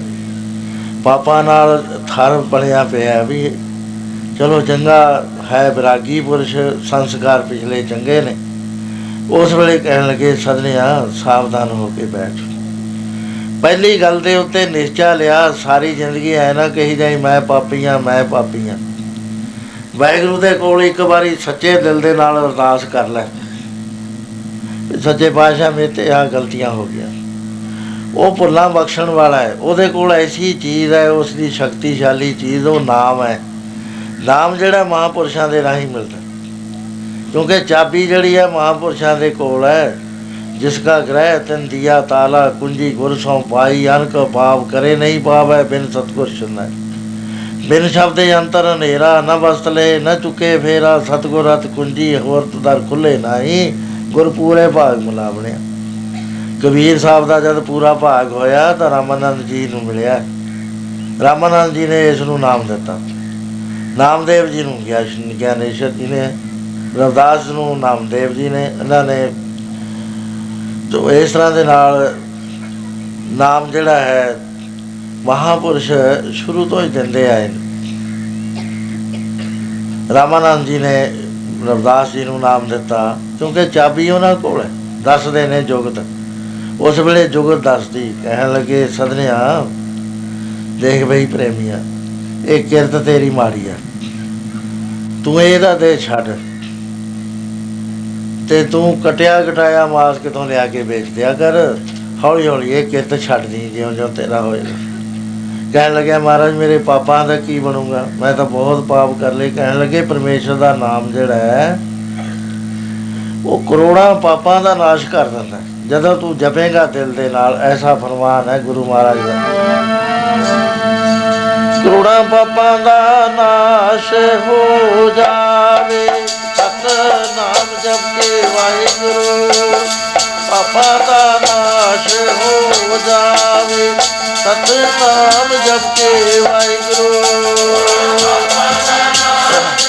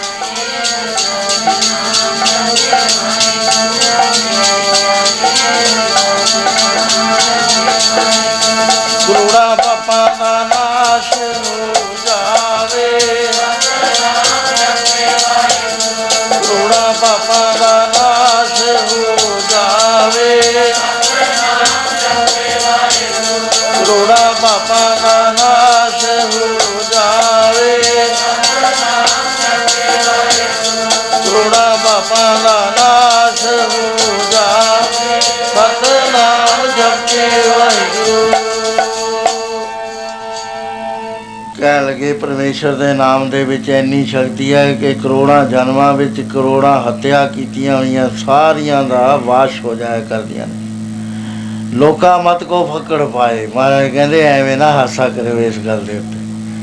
ਬੇਯਕੀਨੀ ਨਾ ਲਿਆਇਓ, ਫੱਕੜ ਨਾ ਪਾਇਓ ਇਸ ਦੇ ਉੱਤੇ। ਜਿਹੜਾ ਅਸੀਂ ਬਚਨ ਕਹਿਣ ਲੱਗੇ ਆ ਲੱਖ ਮੜਿਆ ਕਰ ਏਕ ਤੇ ਏਕ ਰਤੀ ਲੈ ਪਾਏ। ਇੱਕ ਰੱਤੀ ਭਰ ਅੱਗ ਲੱਖਾਂ ਮਣਾ ਲੱਕੜਾਂ ਦੇ ਵਿੱਚ ਦੇ ਦੇ, ਸਾਰਿਆਂ ਦੀ ਸੁਆਹ ਬਣਾ ਦੂਗੋ ਰੱਤੀ ਜਿੰਨੀ ਕੋਰ ਦੁਖੇ ਅਨ ਖਾਤੇ ਜਨਮ ਦਰਿਦਰ ਮਹਾ ਬਖਿਆਤ ਮਿਟੰਤ ਸਗਲ ਸਿਮਰੰਤਾਰ ਨਾਮ ਨਾਨਕ ਜੈਸੇ ਪਾਪ ਕਾਸ਼ਟ ਭਸਮੰ ਕਰੋ ਐਡੇ ਬੜੇ ਬੜੇ ਜਿਹੜੇ ਦੋਸ਼ ਨੇ ਕੋਰ ਦੁੱਖ ਹੋਵੇ, ਬੇਅੰਤ ਹੱਤਿਆ ਹੋ ਚੁੱਕੀਆਂ ਹੁਣ ਗਿਣਤੀ ਤੋਂ ਬਾਅਦ। ਜਨਮ ਦਾ ਦਰਿਦਰੀ ਹੋਵੇ ਤੇ ਮਹਾ ਵਿਖਿਆਤ ਹੋਵੇ, ਬੇਅੰਤ ਕਲੇਸ਼ ਉਹਦੇ ਗਲ 'ਚ ਪਏ ਹੋਣ। ਇਹ ਸਾਰੇ ਦੇ ਸਾਰੇ ਮਿੰਟਾਂ ਤੋਂ ਸਗਲ ਹਰ ਨਾਮ ਸਿਮਰਤ ਹਰ ਨਾਮ ਸਿਮਰਦੀ ਸਾਰ। ਬਟੰਤ ਸਗਲ ਹਰ ਨਾਮ ਸਿਮਰਤ। ਜੈਸੇ ਪਾਵਕ ਕਾਸ਼ਟ ਭਸਮ ਕਰੋ, ਜਿਵੇਂ ਪਾਵ ਅੱਗ ਜਿਹੜੀ ਹੈ ਲੱਕੜੀਆਂ ਨੂੰ ਸੁਆਹ ਬਣਾ ਦਿੰਦੀ ਹੈ, ਇਸ ਤਰ੍ਹਾਂ ਦੇ ਨਾਲ ਜਿਹੜਾ ਨਾਮ ਹੈ, ਇਹ ਸਾਰੇ ਪਾਪਾਂ ਦਾ ਖਾਤਮਾ ਕਰ ਦਿੰਦਾ ਹੈ। ਕਹਿੰਦੇ ਸਦਨੇ ਆ ਅਸੀਂ ਤੈਨੂੰ ਨਾਮ ਦਿੰਦੇ ਆ ਪਰਮੇਸ਼ਰ ਦਾ, ਜੁਗਤੀ ਦੱਸਦੇ ਆ ਉਸ ਵੇਲੇ ਮਹਾਤਮਾ ਨੇ ਕਿਹਾ ਵੀ ਇਹ ਇਸ ਤਰ੍ਹਾਂ ਦਾ ਨਾਮ ਜਪਣਾ ਹੈ, ਨਾਮ ਕੋਈ ਵੀ ਹੈ, ਚਾਹੇ ਹਰੇ ਰਾਮ ਹੈ, ਚਾਹੇ ਵੈਗਰੂ ਹੈ, ਚਾਹੇ ਗੋਬਿੰਦ ਹੈ, ਚਾਹੇ ਨਰਾਇਣ ਹੈ, ਚਾਹੇ ਅੱਲਾਹ ਹੈ, ਸਭ ਪਰਮੇਸ਼ਰ ਦੇ ਨਾਮ ਨੇ, ਸ਼ੱਕ ਨਹੀਂ ਕਿਸੇ ਨਾਮ ਦੇ ਉੱਤੇ ਕਰਨਾ ਚਾਹੀਦਾ। ਮਹਾਰਾਜ ਕਹਿੰਦੇ, ਹਾਂ ਬਲਿਹਾਰੇ ਜਾਓ ਜਿੱਤੇ ਤੇਰੇ ਨਾਮ ਬਲਿਹਾਰ ਜਾਂਦੇ ਆ ਹੈ ਪ੍ਰਭੂ, ਜਿੰਨੇ ਤੇਰੇ ਨਾਮ ਨੇ। ਕਿਉਂਕਿ ਸਾਰੇ ਨਾਮਾਂ ਨਾਲ ਤੂੰ ਬੋਲ ਪੈਣਾ ਇਹ ਨਹੀਂ ਵੀ ਤੂੰ ਇਸ ਨਾਮ ਨਾਲ ਜ਼ਿਆਦਾ ਬੋਲੇਗਾ ਤੇ ਇਸ ਨਾਮ ਨਾਲ ਨਹੀਂ ਬੋਲਦਾ। ਸੋ ਨਾਮ ਦੇ ਨਾਲ ਜੁਗਤੀ ਦੱਸਦੀ ਵੀ ਅੰਮ੍ਰਿਤ ਵੇਲੇ ਉਠਿਆ ਕਰ, ਇਸ਼ਨਾਨ ਕਰਿਆ ਕਰ। ਉਹਦੇ ਬਾਅਦ ਚੌਂਕੜਾ ਮਾਰ। ਰੀੜ ਦੀ ਹੱਡੀ ਨੂੰ 90 ਦਰਜੇ ਤੇ ਸਿੱਧਾ ਕਰ ਲੈ। ਉਹਦੇ ਬਾਅਦ ਜਿਹੜਾ ਸਵਾਸ ਹੈ ਇਹਨੂੰ ਦੇਖ। ਅੰਦਰ ਨੂੰ ਜਾਂਦਾ, ਬਾਹਰ ਨੂੰ ਜਾਂਦਾ। ਜੀਵ ਦਾ ਤਾਂ ਤੈਨੂੰ ਪਤਾ ਹੈ, ਜੀਵ ਦੇ ਨਾਲ ਤੂੰ ਨਾਮ ਜਪੀ ਜਾਈ, ਦੂਜਾ ਤੈਨੂੰ ਅਸੀਂ ਕਹਾਂ ਦਾ ਦੱਸਦੇ ਆ ਕਿ ਜਦ ਅੰਦਰ ਨੂੰ ਸਵਾਸ ਜਾਂਦਾ ਹੈ ਜਾਂ ਤੂੰ ਅੱਧਾ ਨਾਮ ਲੈ ਜਾ ਕਰ ਜੇ ਬਾਹਰ ਨੂੰ ਆਉਂਦਾ ਹੈ, ਅੱਧਾ ਬਾਹਰ ਨੂੰ ਕੱਢ ਦਿਆ ਕਰ। ਤਰੀਕਾ ਦੱਸ ਦਿੱਤਾ। ਇਸ ਤਰ੍ਹਾਂ ਤੂੰ 2.5 ਘੰਟੇ ਜਪੇਗਾ ਹੌਲੀ ਹੌਲੀ ਤੇਰੇ ਪਾਪ ਦੂਰ ਹੋਣ ਲੱਗ ਜਾਣਗੇ। ਜਦੋਂ ਪਾਪ ਦੂਰ ਹੋਣਗੇ, ਉਸ ਵੇਲੇ ਤੇਰਾ ਮਨ ਲੱਗਣ ਲੱਗ ਜਾਏਗਾ। ਤੇਰੇ ਅੰਦਰ ਰਸ ਪੈਦਾ ਹੋ ਜਾਏਗਾ ਲਾਈਟ ਆ ਜਾਏਗੀ ਆਨੰਦ ਬਾਜੇ ਖੁੱਲ ਜਾਣਗੇ। ਤੇ ਤੂੰ ਪਰਮੇਸ਼ਰ ਦੇ ਨੇੜੇ ਪਹੁੰਚ ਜਾਏਗਾ, ਸੰਗਤ ਕਰਿਆ ਕਰ। ਸਾਧੂ ਪਰਮੇਸ਼ਰ ਨੂੰ ਦਾ ਦਰਸ਼ਨ ਕਰਾ ਦਿਆ ਕਰਦੇ ਸੋ ਇਸ ਤਰ੍ਹਾਂ ਦੇ ਨਾਲ ਉਸੇ ਵੇਲੇ ਸਿੱਖਿਆ ਗ੍ਰਹਿਣ ਕਰ ਲਈ। ਬਿਰਤੀ ਵਿਰਾਗ ਵਿੱਚ ਆ ਗਈ, ਵਿਚਾਰ ਸ਼ੁਰੂ ਹੋ ਗਈ ਤੇ ਮਨ ਦੇ ਅੰਦਰ ਇੱਛਾ ਹੋ ਗਈ ਵੀ ਮੈਂ ਨਾਮ ਜਪਣਾ ਹੈ, ਮੈਂ ਐਸੇ ਜਨਮ ਚ ਮੁਕਤੀ ਲੈਣੀ ਹੈ। ਸਮਦਾਮ ਉਸਨੇ ਧਾਰਨ ਕਰ ਲਿਆ। ਸੋ ਇਸ ਤਰ੍ਹਾਂ ਸੁਣ ਲਿਆ ਤੇ ਫਿਰ ਮੰਨ ਲਿਆ, ਫਿਰ ਨਿਧਿਆਸਨ ਕਰਨਾ ਸ਼ੁਰੂ ਕਰਤਾ। ਇਹ ਕਰੇ ਤੇ ਹੁੰਦੀ ਹੈ ਸਾਧ ਸੰਗਤ ਦੀ ਗੱਲ। ਇਹ ਨਹੀਂ ਵੀ ਇੰਨਾ ਸੁਣ ਲਿਆ ਨੌਲੇਜ ਵਿੱਚ ਦਾਖਲ ਕਰ ਲਿਆ। ਨਹੀਂ, ਕਰਨਾ ਪੈਂਦਾ। ਨਾਮ ਤਾਂ ਸਾਰੀ ਜ਼ਿੰਦਗੀ ਜਪਣਾ ਪੈਂਦਾ, ਜਿੰਨਾ ਜ਼ਿਆਦਾ ਜਪ ਲੈ ਉਨਾ ਹੀ ਇਹਨੂੰ ਲਾਭ ਜ਼ਿਆਦਾ ਪ੍ਰਾਪਤ ਹੋਇਆ ਕਰ। ਗ੍ਰਸਤੀ ਵਾਸਤੇ ਆ ਵੀ 2.5 ਘੰਟੇ ਨਿਤ ਨੇਮ ਬੈਠ ਕੇ ਨਾਮ ਜਪੇ, ਬਾਣੀ ਪੜ੍ਹੇ, ਨਾਮ ਜਪੇ, ਸਿਮਰਨ ਕਰੇ। ਉਹਦੇ ਨਾਲ 24 ਘੰਟਿਆਂ ਦੇ ਵਿੱਚੋਂ ਦਸਵੰਦ ਜਿਹੜਾ ਟਾਈਮ ਹੈ, ਪਰਮੇਸ਼ਰ ਦੇ ਲੇਖੇ ਲੱਗ ਜਾਂਦਾ ਤੇ ਹੌਲੀ ਹੌਲੀ ਬਰਕਤ ਪੈ ਜਾਂਦੀ ਹੈ ਨਾਮ ਦੇ ਅੰਦਰ। ਧਿਆਨ ਸਿੱਧ ਹੋਣ ਲੱਗ ਜਾਂਦਾ ਹੈ, ਅੰਦਰ ਆਪੇ ਹੀ ਪਤਾ ਲੱਗ ਜਾਂਦਾ ਜਦ ਰਸ ਆ ਜਾਂਦਾ ਹੈ। ਸੋ ਇਸ ਤਰ੍ਹਾਂ ਜਦੋਂ ਉਸਨੇ ਨਾਮ ਜਪਿਆ, ਹਿਰਦਾ ਨਿਰਮਲ ਹੋਇਆ, ਉਸਦੇ ਮਨ ਵਿੱਚ ਆਇਆ ਕਿ ਮੈਂ ਫਿਰ ਤੁਰ ਕੇ ਤੀਰਥਾਂ ਦੇ ਦਰਸ਼ਨ ਕਰਾਂ ਬੜੇ ਬੜੇ ਮਹਾਪੁਰਸ਼ ਹੋ ਚੁੱਕੇ ਨੇ, ਉਹਨਾਂ ਦੇ ਮੰਦਰ ਬਣੇ ਹੋਏ ਨੇ ਤੇ ਉਹਨਾਂ ਮੰਦਰਾਂ 'ਚ ਮੈਂ ਜਾਵਾਂ, ਜਾ ਕੇ ਆਪਣਾ ਸੀਸ ਝੁਕਾਵਾਂ, ਉਹਨਾਂ ਦੀ ਸਰਦਲ ਦੇ ਨਾਲ ਮੱਥਾ ਲਾ ਕੇ ਚਰਨ ਧੋ ਲਵਾਂ ਮਹਾਪੁਰਸ਼ਾਂ ਦੇ। ਇਸ ਰਾਤੇ ਨਾਲ ਘਰ ਤੋਂ ਛੁੱਟੀ ਲੈ ਕੇ ਆਪ ਚਲੇ ਜਾਂਦੇ ਤੇ ਮਨ ਦੇ ਵਿੱਚ ਬੜੀ ਭਾਵਨਾ ਹੈ, ਬੜਾ ਵਿਰਾਗ ਹੈ ਤੇ ਹਰ ਵਕਤ ਇਹ ਰਹਿੰਦਾ ਵੀ ਮੈਨੂੰ ਪਰਮੇਸ਼ਰ ਦੇ ਦਰਸ਼ਨ ਹੋ ਜਾਣ। ਇਸ ਤਰ੍ਹਾਂ ਦੇ ਨਾਲ ਉਹਦੇ ਮਨ ਦੇ ਭਾਵ ਆਪਾਂ ਪੜ ਲਓ। ਹਰ ਦਰਸ਼ਨ ਕੀ ਆਸਾ, ਮੇਰੇ ਮਨ ਹਰ ਦਰਸ਼ਨ ਕੀ ਹਰ ਦਰਸ਼ਨ ਕੀ ਆਸਾ, ਮੇਰੇ ਮਨ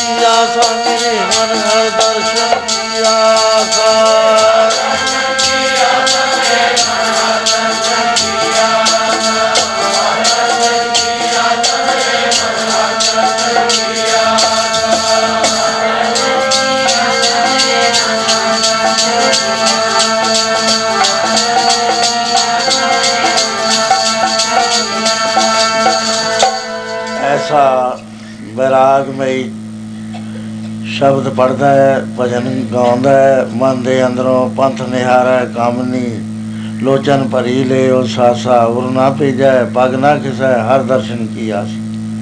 ਇਸ ਤਰ੍ਹਾਂ ਚੱਲਦਾ ਚੱਲਦਾ ਮਸਤੀ ਦੇ ਅੰਦਰ ਅੱਜ ਸ਼ਾਮ ਨੂੰ ਕਿਸੇ ਨਗਰ ਵਿੱਚ ਪਹੁੰਚ ਗਿਆ। ਉਥੇ ਇੱਕ ਦਰਖਤ ਸੀਗਾ ਤੇ ਉਹਦੇ ਆਲੇ ਦੁਆਲੇ ਚੌਂਤਰਾ ਬਣਿਆ ਹੋਇਆ ਸੀ। ਇਸ ਨੇ ਕਿਹਾ ਵੀ ਮੈਂ ਅੱਜ ਰਾਤ ਇੱਥੇ ਕੱਟ ਲੈਣਾ ਤੇ ਸੋਹਣਾ ਸੁਥਰਾ ਥਾਂ ਹੈ ਤੇ ਉਸ ਥਾਂ ਦੇ ਉੱਤੇ ਆਪਣਾ ਕਪੜਾ ਜਿਹੜਾ ਨਾਲ ਸੀ ਵਿਛਾਇਆ ਉੱਥੇ ਬੈਠ ਕੇ ਭਜਨ ਕਰਦਾ ਕੁਦਰਤੀ ਬਾਤ ਹੈ ਜਦੋਂ ਜਿਹੜਾ ਵੀ ਬੰਦਾ ਭਜਨ ਕਰੇਗਾ ਉਹਦੇ 'ਚ ਦੋ ਚੀਜ਼ਾਂ ਬੜੀਆਂ ਜ਼ਬਰਦਸਤ ਆ ਜਾਂਦੀਆਂ। ਇੱਕ ਤਾਂ ਉਹਦੇ ਅੱਖਾਂ ਦੇ ਵਿੱਚ ਨੇਤਰਾਂ 'ਚ ਕਸ਼ਸ਼ ਆ ਜਾਂਦੀ ਹੈ ਮੈਗਨੈਟਿਕ ਪਾਵਰ ਆ ਜਾਇਆ ਕਰਦੀ ਹੈ। ਉਹ ਮੱਲੋ ਮੱਲੀ ਜਿੱਧਰ ਝਾਕਦਾ ਉਧਰ ਖਿੱਚ ਪੈ ਜਾਂਦੀ ਹੈ। ਦੂਸਰਾ ਉਹ- ਉਹਦਾ ਜਿਹੜਾ ਚਿਹਰਾ ਮੋਰਾ ਸੁੰਦਰ ਹੋ ਜਾਂਦਾ ਹੈ, ਕਿਉਂਕਿ ਚਿਹਰਾ ਜੇ ਈਰਖਾ ਵਾਲੇ ਦਾ ਹੈ, ਉਹ ਬੜਾ ਡਰਾਉਣਾ ਹੋ ਜਾਂਦਾ। ਹੈ। ਫਰੀਦਾ ਤੇ ਨਾ ਮੁਖ ਡਰਾਵਣੇ ਜਿਨਾ ਬਸਾਰਿਆਂ ਨੂੰ। ਮਹਾਰਾਜ ਐਸਾ ਫਰਮਾਨ ਕਰਦੇ ਨੇ। ਤੇਰਾ ਮੁਖੜਾ ਡਰਾਉਣਾ ਬਿਨਾ ਨਾਮ ਤੋਂ। ਤੇਰਾ ਮੁਖੜਾ ਡਰਾਉਣਾ ਬਿਨਾ ਨਾਮ ਤੋਂ।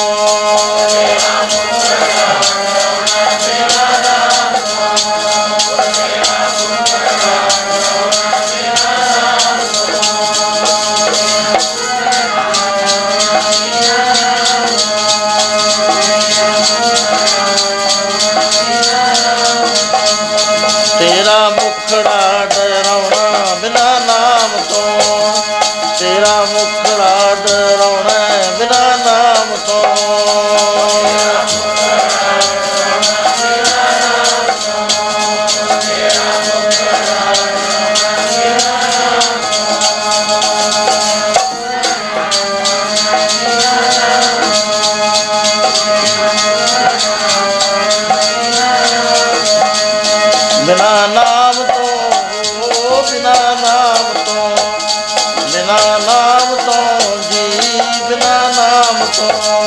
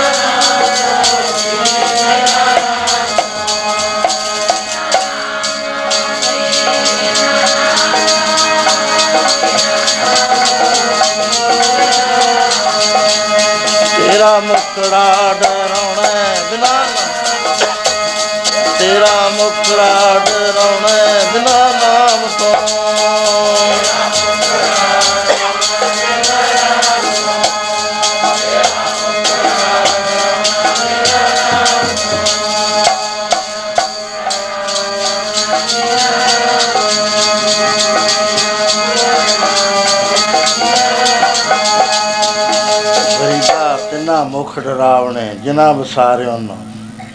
ਇੱਥੇ ਦੁੱਖ ਘਨੇਰਿਆ ਅੱਗੇ ਠਾਰ ਨਾ ਠਾਰ। ਕਬੀਰ ਕੰਚਨ ਕੇ ਕੁੰਡਲ ਬਣੇ, ਉਪਰ ਲਾਲ ਜਲਾ ਦਿਸੇ ਦਾਜੇ ਕਾਨ ਜਿਉ, ਜਿਨ ਮੁਖ ਨਾਹੀ ਨਾ। ਜਿਵੇਂ ਕਾਨਾ ਜਲਿਆ ਹੁੰਦਾ ਐ ਜਿਹਾ ਮੂੰਹ ਹੁੰਦਾ, ਨਾਮ ਤੋਂ ਖਾਲੀ ਪੁਰਸ਼ ਦਾ। ਕਿਉਂਕਿ ਉਹ ਸਾਰੇ ਜਿਹੜੇ ਅੰਦਰਲੇ ਖਿਆਲ ਨੇ, ਉਹਦੇ ਨਾਲ ਚਿਹਰਾ ਮੋਰਾ ਬਣਿਆ ਕਰਦਾ। ਨਾਮ ਜਪਣ ਵਾਲੇ ਦੇ ਨੇਤਰਾਂ 'ਚ ਰਸ ਹੁੰਦਾ ਹੈ ਖਿੱਚ ਹੁੰਦੀ ਹੈ, ਦੂਜਾ ਦੇਖ ਕੇ ਇੱਕਦਮ ਖੁਸ਼ੀ ਹੋ ਜਾਂਦਾ ਹੈ, ਬੁੱਲਾਂ ਤੇ ਮੁਸਕਾਨ ਹੁੰਦੀ ਹੈ। ਉਹਦੇ 'ਚ ਹੁੰਦਾ ਹੀ ਨਹੀਂ ਕੁਝ ਸੋ ਇਹ ਸਦਨਾ ਨੌਜਵਾਨ ਹੈ, ਛੋਟੀ ਉਮਰ ਹੈ ਤੇ ਬੰਦਗੀ ਕਰਦਾ ਹੈ ਦਿਨ ਰਾਤ। ਬੰਦਗੀ ਇਹਦੇ ਅੰਦਰ ਸੁਰਤ ਚੱਲ ਗਈ ਤੇ ਉੱਚੀਆਂ ਅਵਸਥਾਵਾਂ ਦੇ ਵਿੱਚ ਬਿਰਤੀ ਪਹੁੰਚ ਗਈ, ਵਿਕਾਰਾਂ ਤੋਂ ਉੱਚਾ ਲੰਘ ਗਿਆ। ਉਸ ਵੇਲੇ ਜੇ ਇੱਕੋ ਲਗਨ ਹੈ ਪਰਮੇਸ਼ਰ ਨੂੰ ਮਿਲਣ ਦੀ, ਹੋਰ ਕੋਈ ਲਗਨ ਇਹਦੇ ਮਨ ਵਿੱਚ? ਇਹਨੇ ਉਸ ਦਰਖਤ ਦੇ ਲਈ ਆਸਣ ਚੌਂਤਰੇ ਦੇ ਉੱਤੇ ਕਰ ਲਿਆ ਤੇ ਸਾਹਮਣੇ ਘਰ ਹੈ ਤੇ ਉਥੇ ਨੌਜਵਾਨ ਬੀਬੀ ਹੈ ਕੋਈ, ਉਹਦਾ ਪਤੀ ਰਹਿੰਦਾ ਹੈ, ਉਹ ਰਹਿੰਦੀ ਹੈ। ਜਿਸ ਬਾਤ ਥੋੜੀ ਰਾਤ ਗੁਜ਼ਰ ਗਈ, ਇਹ ਭਜਨ ਕਰਦਾ ਬੈਠਾ ਹੈ, ਕਿਉਂਕਿ ਇਹ ਜਿਹੜੇ ਮਹਾਂਪੁਰਸ਼ ਨੇ ਸਾਧ ਸੰਗ ਜੀ ਇਹ ਨਾਮ ਬਹੁਤਾ ਜਪਦੇ ਨੇ। ਜਪੀ ਜਾਂਦੇ ਆ, ਤੜਕੇ ਵੀ ਜਪਦੇ ਆ, ਰਾਤ ਨੂੰ ਵੀ ਜਪਦੇ ਨੇ, ਕਿਉਂਕਿ ਲ- ਨਾਮ ਦਾ ਬਹੁਤ ਵੱਡਾ ਭੰਡਾਰ ਕਰ ਲੈਂਦੇ ਨੇ ਆਪਣੇ ਕੋਲ, ਜਪ ਜਪ ਕੇ। ਤੇ ਨਾਮ ਜਪਦਾ ਹੈ। ਇਸ ਨੇ ਸਮਾਧੀ ਲਾਈ ਹੋਈ ਹੈ। ਇਹਨਾਂ ਨੂੰ ਇਹ ਬੀਬੀ ਮਲਕੜੇ ਦੇ ਦੇ ਕੇ ਆ ਗਈ। ਆ ਕੇ ਬੜੀਆਂ ਗਲਤ ਗੱਲਾਂ ਕਰਨ ਲੱਗੀ, ਕਹਿਣ ਲੱਗੀ, ਦੇਖ ਮੈਂ ਤੈਨੂੰ ਜਾਣਦੀ ਨਹੀਂ ਹਾਂ, ਲੇਕਿਨ ਤੂੰ ਬੜਾ ਜਵਾਨ ਹੈ। ਮੰਦ ਬਾਸ਼ਨਾ ਜ਼ਾਹਰ ਕਰੀ, ਕਹਿਣ ਲੱਗਿਆ, ਬੀਬਾ, ਮੈਂ ਘਰ ਛੱਡਿਆ, ਬਾਹਰ ਛੱਡਿਆ, ਜੇ ਇਹ ਜੇ ਮਾੜੇ ਕੰਮ ਕਰਨੇ ਸੀ ਤਾਂ ਫਿਰ ਮੈਨੂੰ ਘਰ 'ਚ ਰਹਿਣਾ ਚਾਹੀਦਾ ਸੀ।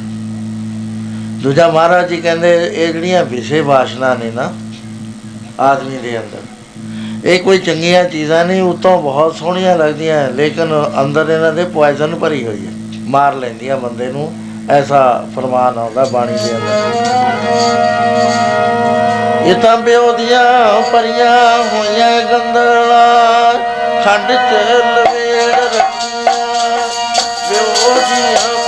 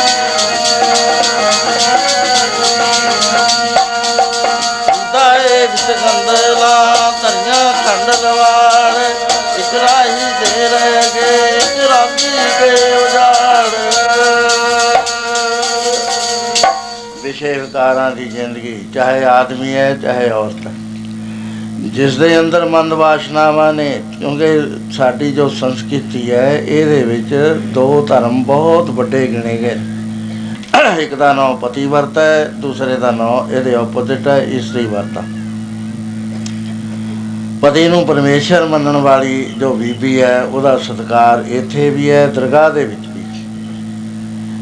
ਜਿਸ ਨੇ ਪਤੀਵਰਤਾ ਧਰਮ ਪਾਲਣ ਕਰ ਲਿਆ ਸ਼ਾਸਤਰਾਂ ਚ ਐਸਾ ਮਤ ਆਉਂਦਾ ਹੈ, ਉਹਦਾ ਜੇ ਆਦਮੀ ਕੁਝ ਕਮਜ਼ੋਰ ਵੀ ਹੈ ਨਹੀਂ ਨਾਮ ਜਪਿਆ ਉਹਨੂੰ 5000 ਸਾਲ ਵਾਸਤੇ ਸਵਰਗ ਚ ਨਾਲ ਲੈ ਜਾਂਦੀ ਹੈ। ਉਹਦਾ ਤਪ ਇੰਨਾ ਹੈ। ਸਤੀਆਂ ਦਾ ਸੀਤਾ ਜੀ ਦਾ ਤਪ ਕਿੰਨਾ ਹੈ। ਦ੍ਰੋਪਦੀ ਦਾ ਕਿੰਨਾ ਮਾਣ ਸਤਿਕਾਰ ਅੱਜ ਤੱਕ ਸਾਰੀ ਦੁਨੀਆ ਕਰ ਰਹੀ ਹੈ। ਇਸ ਤਰ੍ਹਾਂ ਦੇ ਨਾਲ ਅਨਸੂਆ ਸੀ ਸਤੀ। ਐਸਾ ਆਉਂਦਾ ਹੈ ਕਿ ਉਹਨੇ ਟਾਈਮ ਹੀ ਰੋਕਤਾ ਸੀ ਸਾਰਾ। ਸਾਰੀ ਸ੍ਰਿਸ਼ਟੀ ਕਢਾਤੀ ਸੀ ਜਿੱਥੇ ਖੜੀ ਸੀ। ਇੰਨਾ ਉਹਦੇ ਚ ਬਲ ਸੀ। ਸੋ ਇਹ ਦੂਜਾ ਇਹ ਹੈ ਜਿਹੜੇ ਵਿਕਾਰੀ ਪੁਰਸ਼ ਨੇ। ਵਿਕਾਰੀਆਂ ਦੇ ਨਾਲ ਜਿਹੜਾ ਹੈ ਵਾਸ਼ਨਾਵਾਂ ਦੇ ਵਿੱਚ ਫਿਰਦੇ, ਕਹਿੰਦੇ ਬਹੁਤ ਭਿਆਨਕ ਚੀਜ਼ਾਂ ਨੇ। ਇਹ ਤਾਂ ਬਿਓ ਦੇ ਕੈਪਸੂਲ ਨੇ, ਉੱਤੇ ਖੰਡ ਲਾਈ ਹੋਈ ਹੈ ਇਹਨਾਂ ਨੇ ਲੇਕਿਨ ਜਦ ਇਹਦਾ ਨਤੀਜਾ ਨਿਕਲਣਾ ਹੈ, ਫਿਰ ਬਹੁਤ ਮਾੜਾ ਨਿਕਲਦਾ। ਹੈ। ਰਾਜ ਲੀਲਾ ਰਾਜਨ ਕੀ ਰਚਨਾ? ਕਰਿਆ ਹੁਕਮ ਅਫਾਰਾ ਸੇਜ ਸੋਹਣੀ, ਚੰਦਨ ਜੋਆ, ਨਰਕ ਘੋਰ ਕਾ ਦਵਾਰ ਜਿਹਨੇ ਨਰਕਾਂ ਦਾ ਟਿਕਟ ਲੈਣਾ ਹੋਵੇ, ਉਹ ਇਹਨਾਂ ਵਿਸ਼ੇ ਵਿਕਾਰਾਂ ਦੇ ਵਿੱਚ ਪਾ ਲਵੇ ਆਪਣੇ ਆਪ ਨੂੰ। ਸਵਰਗ ਜਿਹੜਾ ਹੁੰਦਾ ਹੈ ਆਗਿਆਕਾਰੀ ਆਗਿਆਕਾਰੀ ਪੁੱਤਰ ਹੋਏ। ਜਿਹਦਾ ਪੁੱਤਰ ਆਗਿਆ ਦੇ ਵਿੱਚ ਚੱਲਣ ਵਾਲਾ ਹੈ, ਤੇ ਅਰ ਮਿੱਠ ਬੋਲੀ ਨਾਲ ਮਿੱਠਾ ਬੋਲਣ ਵਾਲੀ ਇਸਤਰੀ ਦਾ ਸਾਥ ਹੋ ਜਾਵੇ ਤਾਂ ਨਾ ਆਪਣਾ ਸੰਤੋਖ ਮਨ ਆਪਣਾ ਕਮਾਈ ਕੀਤਾ ਹੋਇਆ ਤਨ ਹੋਵੇ ਤੇ ਮਨ ਵਿੱਚ ਸੰਤੋਖ ਹੋਵੇ। ਚਾਰ ਸਵਰਗ ਸੰਸਾਰ, ਚਾਰ ਐ ਸੰਸਾਰ ਦੇ ਅੰਦਰ ਚਾਰ ਸਵਰਗ ਨੇ। ਇਹਦੇ ਵਿਪਰੀਤ ਕਿਕਰ ਘਰ, ਕਪੂਤ ਘਰ ਅਰ ਕਲੈਣੀ ਨਾਰ, ਤੇਰੇ ਅੱਗੇ ਚੱਲਣਾ ਚਾਰੋਂ ਨਰਕ, ਸੰਸਾਰੇ ਚਾਰ ਨਰਕ ਬਣ ਜਾਂਦੇ ਨੇ। ਸੋ ਇਸ ਕਰਕੇ ਗੁਰੂ ਮਹਾਰਾਜ ਨੇ ਬੜੀ ਸਖਤ ਪਾਬੰਦੀ ਲਾ ਦਿੱਤੀ, ਪਰ ਨਾਰੀ, ਜੂਆ, ਅਸਤ, ਚੋਰੀ, ਮਦਰਾ, ਜਾਨ ਪਾਂਚ ਐਵੇ ਜਗਤ ਮੇ ਤਜੇ ਸੋ ਸਿੰਘ ਸਜਾ। ਪਤੀ ਵਰਤਾ ਧਰਮ ਪਾਲਣਾ, ਇਸਤਰੀ ਲਈ ਤੇ ਇਸਤਰੀ ਵਰਤਾ ਧਰਮ ਪਾਲਣਾ, ਆਦਮੀ ਲਈ ਸਾਡੀ ਸੰਸਕ੍ਰਿਤੀ ਦੇ ਅੰਦਰ। ਵੇਦਾਂ ਸ਼ਾਸਤਰਾਂ ਤੋਂ ਬਹੁਤ ਹੀ ਵੱਡੀ ਬਾਤ ਕਹੀ ਗਈ। ਸੋ ਇਹ ਸਦਨਾ ਕਹਿਣ ਲੱਗਿਆ ਭੈਣ ਜੀ, ਇੰਨੀ ਤੇਰੀ ਮੰਦ ਬਾਸ਼ਨਾ ਇਹ ਗੱਲ ਨਹੀਂ ਹੋ ਸਕਦੀ, ਜਾ ਆਪਣੇ ਰਾਮ ਕਰ ਆਪਣੇ ਪਤੀ ਦੀ ਸੇਵਾ ਕਰ। ਉਹਨੇ ਸਮਝਿਆ ਵੀ ਇਹ ਮੇਰੇ ਪਤੀ ਕਰਕੇ ਡਰਦਾ ਹੈ ਤੇ ਥੋੜੀ ਦੇਰ ਬਾਅਦ ਗੰਡਾਸਾ ਲਿਆ, ਸੁੱਤੇ ਹੋਏ ਪਤੀ ਦਾ ਗਲ ਵੱਟਤਾ ਹੈ ਸਿਰ ਚੱਕ ਲਿਆ ਜੀ। ਕਹਿੰਦੀ, ਲੈ ਹੁਣ ਤਾਂ ਮੈਂ ਮਾਰਤਾ, ਹੁਣ ਆਪ ਨੱਠ ਚਲੀਏ ਕਿਸੇ ਪਾਸੇ, ਨਹੀਂ ਤੇਰੇ ਨਾਲ ਲੱਗ ਜਾਣਾ ਇਹ ਖੂਨ ਹੈਰਾਨ ਹੋ ਗਿਆ, ਹੁਣ ਕੋਈ ਰਾਹ ਨਹੀਂ ਲੱਭਦਾ। ਮੰਦ ਕਰਮ ਉਹ ਕਰ ਨਹੀਂ ਸਕਦਾ। ਕਹਿਣ ਲੱਗਿਆ, ਬੀਬਾ, ਬੜਾ ਤੈ ਮਾੜਾ ਕੰਮ ਕਰਿਆ। ਬਹੁਤ ਬੁਰਾ ਕੰਮ ਕਰਿਆ। ਉਹ ਜਜ਼ਬਾ ਦੇਖਿਆ ਵੀ ਇਹ ਤਾਂ ਮੇਰੇ ਆਖੇ ਨਹੀਂ ਲੱਗਦਾ, ਉਹਨੇ ਰੌਲਾ ਪਾਤਾ ਉੱਥੇ। ਹੀ ਵੀ ਆਹ ਬੰਦੇ ਨੇ ਮੇਰਾ ਪਤੀ ਮਾਰਤਾ। ਉਹ ਸਦਨਾ ਜਿਹੜਾ ਹੈ, ਬੜਾ ਪਰੇਸ਼ਾਨ ਹੋਇਆ। ਬਹੁਤ ਪਰੇਸ਼ਾਨ ਹੋ ਗਿਆ। ਕਿਉਂਕਿ ਇਹ ਜਿਹੜੀਆਂ ਚੀਜ਼ਾਂ ਨੇ ਨਾ, ਗੁਰੂ ਮਹਾਰਾਜ ਨੇ ਇਹਨਾਂ ਨੂੰ ਪ੍ਰਵਾਨ ਨਹੀਂ ਕਰਿਆ। ਉਹਨਾਂ ਦੇ ਬਾਰੇ ਐਸਾ ਫਰਮਾਨ ਕਰਿਆ ਪੜੋ ਪਿਆਰ ਨਾਲ। ਲੈ ਫਾਏ ਰਾਤੀ ਤੁਰੇ ਰਾਤੀ ਤੁਰੇ ਰਾਤੀ ਤੁਰੇ, ਪ੍ਰਭ ਜਾਣੇ ਪ੍ਰਾਣੀ। ਲੈ ਫਾਏ ਰਾਤੀ ਤੁਰੇ, ਪ੍ਰਭ ਜਾਣੇ ਪ੍ਰਾਣੀ।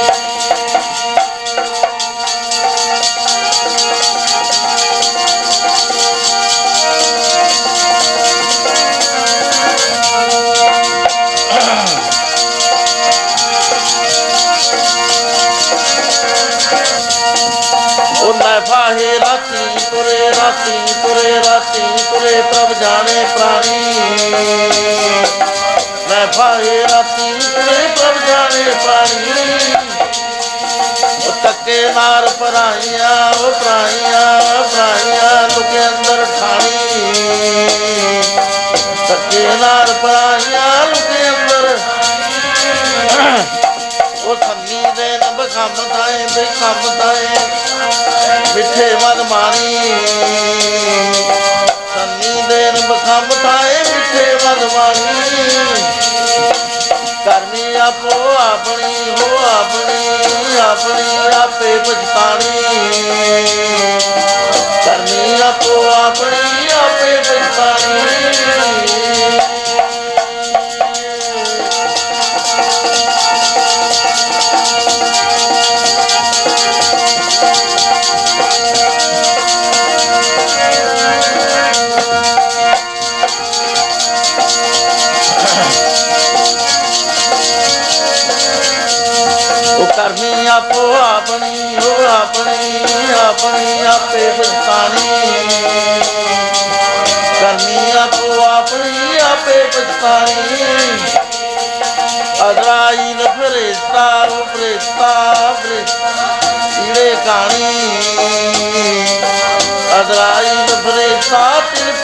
ਪੀੜੇ ਕਾਣੀ ਕਿਹਾ ਜਾ ਸਖਤ ਹੁਕਮ ਹੈ ਠਹਿਰ ਜਾ ਮੈਨੂੰ ਥੋੜਾ ਜਿਹਾ ਰਹਿਣ ਦੇ। ਬਹੁਤ ਵਿਚਾਰ ਇਸ ਤੇ ਕਰਨੀ ਚਾਹੀਦੀ ਹੈ ਮਹਾਰਾਜ, ਕਹਿੰਦੇ ਲੈ ਫਾਹੇ ਰਾਤੀ ਤੁਰੇ ਪ੍ਰਭ, ਜਾਣੇ ਪ੍ਰਾਣੀ ਲੁੱਟਣ ਵਾਸਤੇ ਲੋਕਾਂ ਨੂੰ ਤੁਰਦਾ ਹੈ, ਰੱਬ ਤਾਂ ਜਾਣਦਾ ਹੈ। ਤੱਕੇ ਨਾਰ ਪਰਾਈਆਂ, ਲੋਕ ਅੰਦਰ ਠਾਣ ਮੰਦ ਕਰਮ ਵਾਸਤੇ ਬਗਾਨੀਆਂ, ਇਸਤਰੀਆਂ ਨੂੰ ਦੇ ਉੱਤੇ ਨਿਗਾਹ ਜਾਂਦਾ ਹੈ। ਸੰਨੀ ਦੇਨ ਬਖਮ ਥਾਏ, ਮਿੱਠੇ ਮਦ ਬਾਣੀ। ਕਰਨੀ ਆਪੋ ਆਪਣੀ, ਆਪੇ ਪਛਤਾਣੀ, ਫਿਰ ਪਛਤਾਉਂਦਾ ਅਜ਼ਰਾਈਲ ਫਰੇਸ਼ਤਾ ਤਿਲ ਪੀੜੇ ਕਾਣੀ। ਕਹਿੰਦੇ, ਤੱਤੇ ਥੰਮ ਗਲਾਂ ਦੇ ਨਾਲ ਲਾਣੇ, ਤਬ ਥੰਮ ਗਲ ਲਾਇਆ। ਸੋ ਇਸ ਤਰ੍ਹਾਂ ਦੇ ਨਾਲ ਦਿਨ ਚੜ ਗਿਆ, ਰੌਲਾ ਪੈ ਗਿਆ, ਪਿੰਡ ਸਾਰਾ ਇਕੱਠਾ ਹੋ ਗਿਆ। ਕਹਿੰਦੇ, ਬੜਾ ਇਹ ਤਾਂ ਸਾਧ ਬਹੁਤ ਬੁਰਾ ਕੁੱਟ ਮਾਰਨ ਲੱਗ ਗਏ। ਰਾਜੇ ਦੇ ਪਾਸ ਦਿਨ ਚੜਦੇ ਨੂੰ ਲੈ ਗਏ। ਉਸ ਵੇਲੇ ਉਸਨੇ ਵੀ ਕਿਹਾ ਕਿ ਇਹ ਬੰਦਾ ਐਸਾ ਸਾਧੂ ਦੇ ਲਿਬਾਸ ਵਿੱਚ ਰਹਿ ਕੇ ਇੰਨਾ ਮੰਦਾ ਵੀ ਇਹਨੇ ਬੰਦਾ ਮਾਰ ਦਿੱਤਾ। ਇਹ ਵਿਧਵਾ ਕਰ ਦਿੱਤੀ ਬੀਬੀ। ਉਸ ਵੇਲੇ ਉਸਨੇ ਹੁਕਮ ਦਿੱਤਾ ਕਿ ਇਸ ਨੂੰ ਕਿਲੇ ਦੀ ਦੀਵਾਰ ਵਿੱਚ ਚਿਣ ਦੋ। ਉੱਥੇ ਇੱਕ ਆਦਮੀ ਦੀ ਬਲੀ ਦੇਣੀ ਸੀ, ਕੰਧ ਗਿਰਦੀ। ਇਹਨੂੰ ਚਿਣ ਦੋ। ਉਸ ਵੇਲੇ ਸਦਨੇ ਨੇ ਕਿਹਾ ਵੀ ਮੈਂ ਤਾਂ ਬੁਰਾ ਫਸ ਗਿਆ। ਭਗਤੀ ਕਰਨ ਲੱਗਿਆ, ਮਾੜਾ ਬੰਦਾ ਹੁੰਦਾ ਤਾਂ ਮੈਨੂੰ ਇਹ ਸੰਕਟ ਨਾ ਆਉਂਦੇ। ਮੈਨੂੰ ਤਾਂ ਸੱਚ ਦੀ ਬਹੁਤ ਵੱਡੀ ਕੀਮਤ ਦੇਣੀ ਪੈਗੀ, ਕਿਉਂਕਿ ਜਿਹੜਾ ਸੱਚ ਵਿਚਾਰ ਹੈ, ਉਹਦੀ ਕੀਮਤ ਦੇਣੀ ਪੈਂਦੀ ਆ ਹਰ ਬੰਦੇ ਨੂੰ। ਐਵੇਂ ਨਹੀਂ ਸੱਚ ਵਿਚਾਰ ਚੱਲ ਸਕਦਾ। ਸੋ ਔਰ ਉਸ ਵੇਲੇ ਇਹਨਾਂ ਨੇ ਦਿਨ ਚੜ ਗਿਆ, ਸਭ ਲੋਕ ਇਕੱਠੇ ਹੋ ਗਏ। ਇਹਨੂੰ ਫੜ ਲਿਆ ਹੱਥਕੜੀਆਂ ਬੇੜੀਆਂ ਲੱਗੀਆਂ ਹੋਈਆਂ। ਦੀਵਾਰ ਕੋਲ ਲੈ ਗਏ ਤੇ ਉੱਥੇ ਜਾ ਕੇ ਬੇੜੀਆਂ ਹੱਥਕੜੀਆਂ ਲਾ ਕੇ ਦੀਵਾਰ ਚਿਰਨੀ ਸ਼ੁਰੂ ਕਰਤੀ। ਹੁਣ ਇਹ ਪ੍ਰਭੂ ਦੇ ਕੋਲ ਬੇਨਤੀਆਂ ਕਰਦਾ। ਬਾਰ-ਬਾਰ ਬੇਨਤੀਆਂ ਕਰਦਾ, ਹੈ हे ਪ੍ਰਭੂ, ਮੇਰੀ ਲਾਜ ਰੱਖ ਲੈ, ਮੈਨੂੰ ਮੇਰੀ ਰਾਖੀ ਕਰ। ਉਹਦੇ ਬਾਅਦ ਬੇਨਤੀਆਂ ਕਰਦਾ ਵੀ ਤੂੰ ਤਾਂ ਐਡਾ ਦਿਆਲੂ ਹੈ ਜਿਹੜੇ ਤੇਰਾ ਭੇਖ ਵੀ ਧਾਰ ਲੈਂਦੇ ਨੇ, ਸਾਧੂ ਬਣ ਜਾਂਦੇ, ਤੂੰ ਤਾਂ ਉਹਨਾਂ ਦੀ ਵੀ ਰਾਖੀ ਕਰਦਾ। ਨਿਰਭਕਨਿਆ ਕੇ ਕਾਰਨ ਇੱਕ ਭਇਓ ਭੇਖ ਤਾਰੀ ਕਾਮਾਰਥੀ ਸਵਾਰਥੀ, ਬਾਕੀ ਪੈ ਸਵਾਰੀ। ਹੈ ਪ੍ਰਭੂ, ਮੈਂ ਸੁਣਿਆ ਹੈ ਮਹਾਪੁਰਸ਼ਾਂ ਤੋਂ ਕਿ ਇੱਕ ਰਾਜਾ ਸੀ। ਉਹਦੀ ਲੜਕੀ ਨੇ ਫੈਸਲਾ ਕਰ ਲਿਆ ਕਿ ਮੈਂ ਤਾਂ ਵਿਸ਼ਨੂੰ ਭਗਵਾਨ ਜੀ ਨਾਲ ਵਿਆਹ ਕਰਾਉਣਾ ਹੈ, ਬੰਦੇ ਨਾਲ ਕਰਾਉਣਾ ਹੀ ਨਹੀਂ। ਇਸ ਗੱਲ ਦੀ ਚਰਚਾ ਰਿਆਇਆ ਵਿੱਚ ਵੀ ਆ ਗਈ ਤੇ ਇੱਕ ਲੜਕਾ ਸੀ। ਉਹਦੇ ਮਨ 'ਚ ਆ ਗਿਆ ਵੀ ਮੈਂ ਇਸ ਨਾਲ ਸ਼ਾਦੀ ਕਰਾਵਾਂ। ਉਹਦਾ ਇੱਕ ਮਿੱਤਰ ਸੀ। ਇੰਜੀਨੀਅਰ ਸੀ, ਉਹਦੇ ਨਾਲ ਗੱਲ ਕਰੀ, ਉਹ ਕਹਿੰਦਾ ਵੀ ਦੇਖ ਮੈਨੂੰ ਕੋਈ ਦੋ ਚੀਜ਼ਾਂ ਬਣਾ ਦੇ। ਇੱਕ ਤਾਂ ਮੇਰੇ ਦੋ ਬਾਹਾਂ ਹੋਰ ਲਾ ਦੇ ਤੇ ਮੇਰੇ ਚਾਰ ਬਾਹਾਂ ਵਾਲਾ ਮੈਨੂੰ ਬਣਾ ਦੇ ਤੇ ਇੱਕ ਮੈਨੂੰ ਉਡਣ ਖਟੋਲਾ ਬਣਾ ਦੇ। ਉਹ ਕਹਿਣ ਲੱਗਿਆ, ਤੈਂ ਹੀ ਕਰਨਾ ਹੈ? ਕਹਿੰਦਾ ਮੈਨੂੰ ਜ਼ਰੂਰਤ ਹੈ। ਉਸੇ ਤਰ੍ਹਾਂ ਦੇ ਨਾਲ ਉਹਨੇ ਬਣਾ ਦਿੱਤਾ ਤੇ ਉਹਨੇ ਉਡਣ ਖਟੋਲੇ ਨੂੰ ਉਡਾ ਕੇ ਰਾਜੇ ਦੇ ਮਹਿਲ ਤੇ ਜਾ ਉਤਰਿਆ। ਦੱਸ ਦਿੱਤਾ ਕਿ ਉੱਪਰ ਵਿਸ਼ਨੂੰ ਭਗਵਾਨ ਜੀ ਆਏ ਨੇ। ਗੜ ਦੇ ਗੜ ਦੀ ਸ਼ਕਲ ਦਾ ਉਲਟ ਖਟੋਲਾ ਬਣਾਤਾ ਉਸ ਵੇਲੇ ਰਾਜੇ ਨੂੰ ਵੀ ਬੜੀ ਖੁਸ਼ੀ ਹੋਈ, ਲੜਕੀ ਨੂੰ ਬੜੀ ਖੁਸ਼ੀ ਹੋਈ ਦੋਏ ਜਾ ਕੇ ਉਹਦੇ ਚਰਨਾਂ ਤੇ ਨਮਸਕਾਰ ਕਰਦੇ ਆ। ਕਹਿਣ ਲੱਗਾ ਲੜਕੀ, ਤੈ ਸ- ਹ- ਸਾਨੂੰ ਬੈਕੁੰਠ ਧਾਮ ਤੋਂ ਖਿੱਚ ਲਿਆ ਤੇਰੇ ਪ੍ਰੇਮ ਨੇ। ਤੇ ਤੂੰ ਇਹ ਕਹਿੰਦੀ ਹੈ ਮੈਂ ਤੇਰੇ ਨਾਲ ਸ਼ਾਦੀ ਕਰਾਉਂ ਕੋਈ ਗੱਲ ਨਹੀਂ, ਅਸੀਂ ਥੋੜੀ ਦੇਰ ਮਾਤ ਲੋਕ ਦੇ ਵਿੱਚ ਰਹਾਂਗੇ ਤੇ ਤੇਰੇ ਨਾਲ ਸ਼ਾਦੀ ਕਰਾਂਗੇ, ਪਰ ਮਨੁੱਖ ਰੂਪ ਚ ਰਹਾਂਗੇ। ਸਵੇਰੇ ਮੈਂ ਆਉਂਗਾ ਬੜੀ ਖੁਸ਼ੀ ਹੋਈ ਰਾਜੇ ਨੂੰ ਕਿ ਮੇਰਾ ਤਾਂ ਦਮਾਦ ਜਿਹੜਾ ਹੈ, ਇਹ ਵਿਸ਼ਨੂੰ ਭਗਵਾਨ ਬਣ ਜਾਣੇ ਨੇ। ਲੜਕੀ ਨੂੰ ਬੜੀ ਖੁਸ਼ੀ ਹੋਈ ਕਿ ਮੇਰੀ ਜੋ ਬਾਸ਼ਨਾ ਸੀ, ਮੇਰੀ ਜੋ ਤਮੰਨਾ ਸੀ, ਉਹ ਪੂਰੀ ਹੋ ਗਈ।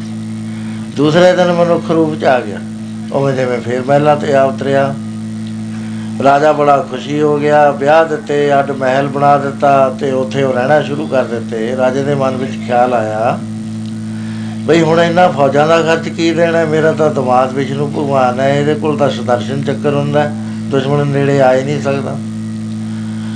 ਉਸ ਵੇਲੇ ਫੌਜਾਂ ਘਟਾ ਦਿੱਤੀਆਂ। ਦੂਸਰੇ ਰਾਜਿਆਂ ਨੂੰ ਪਤਾ ਲੱਗਿਆ ਉਹ ਕਹਿੰਦੇ ਹੋ ਹੀ ਨਹੀਂ ਸਕਦਾ ਕੋਈ ਛਾਲਾ ਹੈ ਕੋਈ ਕਪਟ ਹੈ। ਤਰਕ ਹੁੰਦੀ ਹੈ ਬੰਦੇ ਦੇ ਅੰਦਰ ਵੀ ਵਿਸ਼ਨੂੰ ਭਗਵਾਨ ਨੇ ਸ਼ਾਦੀ ਕੀ ਕਰਾਉਣੀ ਸੀ, ਇੱਥੇ ਰਹਿਣਾ ਸੀ, ਕੋਈ ਗੱਲ ਗੜਬੜ ਹੈ। ਉਹ ਨਾਲ ਦਾ ਰਾਜਾ ਸੀ, ਉਹਨੇ ਕਿਹਾ ਵੀ ਇਹਨੇ ਫੌਜਾਂ ਤਾਂ ਘਟਾ ਦੀਆਂ ਤਾਂ ਹੋਵੇ ਨਾ ਤਾਂ ਮੈਂ ਇਹਦਾ ਰਾਜ ਫਤਿਹ ਕਰ ਲਾਂ ਤੇ ਆਪਣੇ ਰਾਜ ਚ ਮਿਲਾ ਲਾ, ਉਹਨੇ ਫੌਜਾਂ ਚੜ੍ਹ ਦੀਆਂ ਜਰਨੈਲਾਂ ਨੇ ਤੇ ਵਜ਼ੀਰਾਂ ਨੇ ਆ ਕੇ ਦੱਸਿਆ, ਕਹਿੰਦੇ ਮਹਾਰਾਜ, ਆਪਣੇ ਪੜੋਸੀ ਰਾਜੇ ਨੇ ਫੌਜਾਂ ਚਾੜ ਦੀਆਂ ਵੀ ਸਾਨੂੰ ਕੀ ਹੁਕਮ ਹੈ? ਕਹਿੰਦਾ ਕੋਈ ਹੁਕਮ ਨਹੀਂ ਹੈ। ਵਿਸ਼ਨੂੰ ਜੀ ਆਪੇ ਕਰਨਗੇ ਜਿਹੜਾ ਕੁਝ ਕਰਨਾ ਹੈ। ਉਹਦੇ ਬਾਅਦ ਆ, ਉੱਥੇ ਆ ਗਿਆ ਨਕਲੀ ਵਿਸ਼ਨੂੰ ਕੋਲ। ਕਹਿਣ ਲੱਗਿਆ ਮਹਾਰਾਜ ਤੁਹਾਨੂੰ ਤਾਂ ਪਤਾ ਹੈ ਤ੍ਰਿਕਾਲਦਰਸ਼ੀ ਹੋ ਤੁਸੀਂ ਕਿ ਨਾਲ ਦੇ ਰਾਜੇ ਨੇ ਫੌਜਾਂ ਚਾੜ ਦਿੱਤੀਆਂ ਤੇ ਹੁਣ ਅਸੀਂ ਤਾਂ ਫੌਜ ਬੂਝ ਹਟਾਤੀ ਸੀ ਬਹੁਤ ਘੱਟ ਰੱਖੀ ਹੋਈ ਹੈ। ਤੇ ਹੁਣ ਤਾਂ ਤੁਸੀਂ ਉਹ ਕਿਰਪਾ ਕਰਨੀ ਹੈ। ਕਹਿੰਦਾ ਜਾਓ ਰਾਜਨ ਕੋਈ ਬਾਤ ਨਹੀਂ ਹਮ ਮੌਕੇ ਪਰ ਸਭ ਕੁਝ ਕਰ ਲੇਂਗੇ। ਉਹ ਫੌਜਾਂ ਨੇੜੇ ਆ ਗਈਆਂ ਨੇੜੇ ਆ ਗਈਆਂ ਤੇ ਖਬਰ ਆ ਗਈ ਵੀ ਉਹਨਾਂ ਨੇ ਆ ਕੇ ਕਿਲਾ ਘੇਰ ਲਿਆ।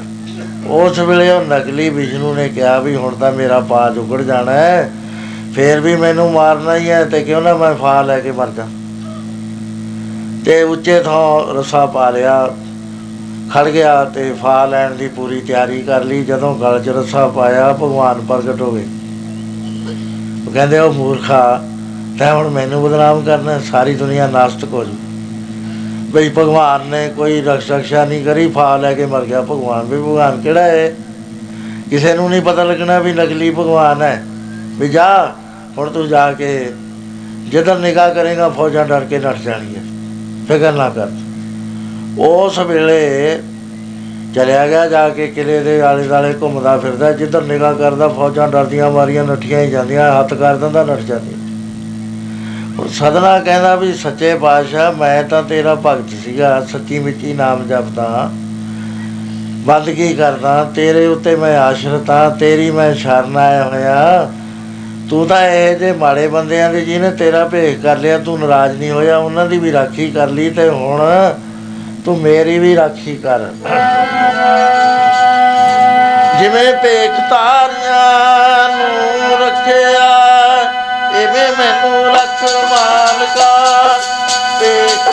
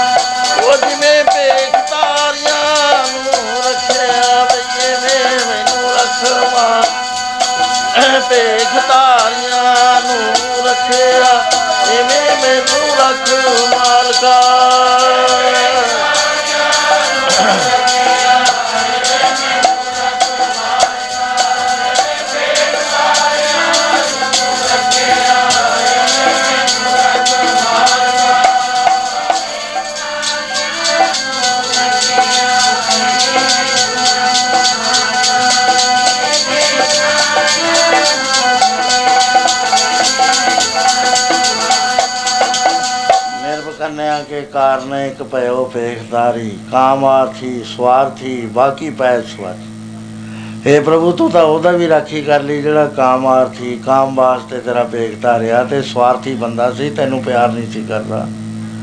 ਤੇ ਮੈਂ ਤਾਂ ਤੇਰਾ ਭਗਤ ਹਾਂ ਇਹ ਕਿਰਪਾ ਕਰ। ਉਸ ਵੇਲੇ ਆਕਾਸ਼ਵਾਣੀ ਹੋਈ, ਕਹਿੰਦੇ, ਸਦਨਿਆ, ਤੇਰਾ ਕੀਤਾ ਹੋਇਆ ਕਰਮ ਹੈ ਐਸਾ ਹੈ ਪ੍ਰੇਮੀਆ, ਜਿਹੜਾ ਤੈਨੂੰ ਭੁਗਤਾਉਣਾ। ਕਹਿਣ ਲੱਗਿਆ, ਮਹਾਰਾਜ, ਮੈਂ ਕੀ ਕਰਮ ਕਰਿਆ ਸੀ? ਬੁੱਧੀ ਦੇਤੀ ਤੇ ਕੀ ਦੇਖਦਾ ਹੈ ਕਿ ਪਿਛਲੇ ਜਨਮ ਵਿੱਚ ਸਾਧੂ ਸੀਗਾ, ਮੌਨੀ ਸੀਗਾ। ਤੇ ਉੱਥੇ ਇੱਕ ਕਸਾਈ ਗਊ ਫੜੀ ਆਉਂਦਾ ਸੀ। ਮਾਰਨ ਵਾਸਤੇ ਉਹ ਗਊ ਨੇ ਰਸਿਆ, ਤੜਾ ਲਿਆ ਤੇ ਜਿੱਥੇ ਇਹ ਬੈਠਾ ਸੀਗਾ, ਮੌਨੀ ਸਾਧੂ, ਇਹਦੇ ਪਿਛਲੇ ਪਾਸੇ ਗਹਿਰੇ ਟੋਏ ਸੀ, ਉਹ ਗਊ ਉੱਥੇ ਵੜ ਗਈ। ਕਸਾਈ ਨੂੰ ਪਤਾ ਨਾ ਲੱਗੇ। ਉਹਨੇ ਆ ਕੇ ਇਹਨੂੰ ਪੁੱਛ ਲਿਆ। ਕਹਿਣ ਲੱਗਾ ਸੰਤ ਜੀ ਇੱਥੇ ਗਊ ਦੇਖੀ ਹੈ, ਛੁਰਾ ਹੱਥ ਵਿੱਚ ਹੈ। ਜਾਣ ਗਿਆ ਵੀ ਕਸਾਈ ਹੈ। ਕਈ ਵਾਰੀ ਸੱਚ ਜਿਹੜਾ ਹੁੰਦਾ ਨਾ, ਕ੍ਰਿਸ਼ਨ ਮਹਾਰਾਜ ਕਹਿੰਦੇ ਵੀ ਸੋਚ ਕੇ ਬੋਲਣਾ ਚਾਹੀਦਾ। ਜਿਹਦੇ ਵਿੱਚ ਕਿਸੇ ਦਾ ਨੁਕਸਾਨ ਹੁੰਦਾ ਹੋਵੇ, ਉੱਥੇ ਚੁੱਪ ਚੰਗੀ ਹੈ। ਇਹਨੇ ਉਸੇ ਵੇਲੇ ਦੋਏ ਹੱਥ ਐਂ ਕਰ ਲਏ, ਭਜਨ ਕਰਦਾ ਸੀ, ਐਂ ਕਰਦੇ ਦੋਏ ਹੱਥ, ਵੀ ਇਹ ਮੇਰੇ ਪਿੱਛੇ ਲੁਕੀ ਹੋਈ ਆ ਗਊ ਉਹ ਟੋਏ ਤੋਂ ਫੜ ਲਈ, ਫੜ ਕੇ ਲੈ ਕੇ ਉਹ ਗੰਗਾ ਦੇ ਕੰਢੇ ਲੈ ਗਿਆ ਤੇ ਉੱਥੇ ਜਾ ਕੇ ਉਹ ਗਊ ਮਾਰ ਦਿੱਤੀ। ਉਹ ਜਦੋਂ ਮਾਰੀ ਤਾਂ ਉੱਥੇ ਸ਼ੇਰ ਨਿਕਲਿਆ, ਸ਼ੇਰ ਨੇ ਉਹਨੂੰ ਮਾਰ ਦਿੱਤਾ, ਦੋਏ ਮਰ ਗਏ। ਦੋਏ ਮਰੇ ਹੋਏ ਤਾਂ ਸਾਧੂ ਉੱਪਰਲੇ ਤਪੱਸਿਆ ਕਰਦੇ ਸੀ, ਉਹਨਾਂ ਦਾ ਇਸ਼ਨਾਨ ਦਾ ਜਲ ਇਹਨਾਂ ਨੂੰ ਲੱਗ ਗਿਆ, ਉਹਦੇ ਕਰਕੇ ਮਨੁੱਖਾਂ ਦੇ ਹੀ ਇਹਨਾਂ ਨੂੰ ਪ੍ਰਾਪਤ ਹੋ ਉਹ ਕਹਿਣ ਲੱਗੇ ਵੀ ਉਹ ਤਾਂ ਜਿਹੜਾ ਉਹਦਾ ਸਿਰ ਵੱਢਿਆ ਨਾ ਉਹ ਕਸਾਈ ਸੀਗਾ, ਇਹ ਗਊ ਹੈ, ਇਹਨੇ ਉਹਦਾ ਸਿਰ ਵੱਢਤਾ ਕਹਿੰਦੇ ਤਾਂ ਇਹ ਦੋਏ ਹੱਥ ਕਰੇ ਸੀ, ਹੁਣ ਤੇਰੇ ਦੋਏ ਹੱਥ ਕੱਟੇ ਜਾਣੇ ਨੇ। ਕਿਉਂਕਿ ਜਿਹੜਾ ਕਰਮ ਆਦਮੀ ਕਰ ਲੈਂਦਾ ਹੈ, ਉਹ ਭੋਗੇ ਬਿਨਾ ਜਾਂਦਾ ਨਹੀਂ, ਉਹ ਤਾਂ ਭੋਗਣਾ ਹੀ ਪੈਂਦਾ ਹੈ। ਫਲ ਦਿੱਤਿਆਂ ਬਾਜ ਨਾ ਜਾਣਾ, ਫਲ ਦਿੱਤਿਆਂ ਦਿੱਤਿਆਂ ਬਾਜ ਨਾ ਜਾਣਾ, ਤੇਰਿਆਂ ਕਰਮਾਂ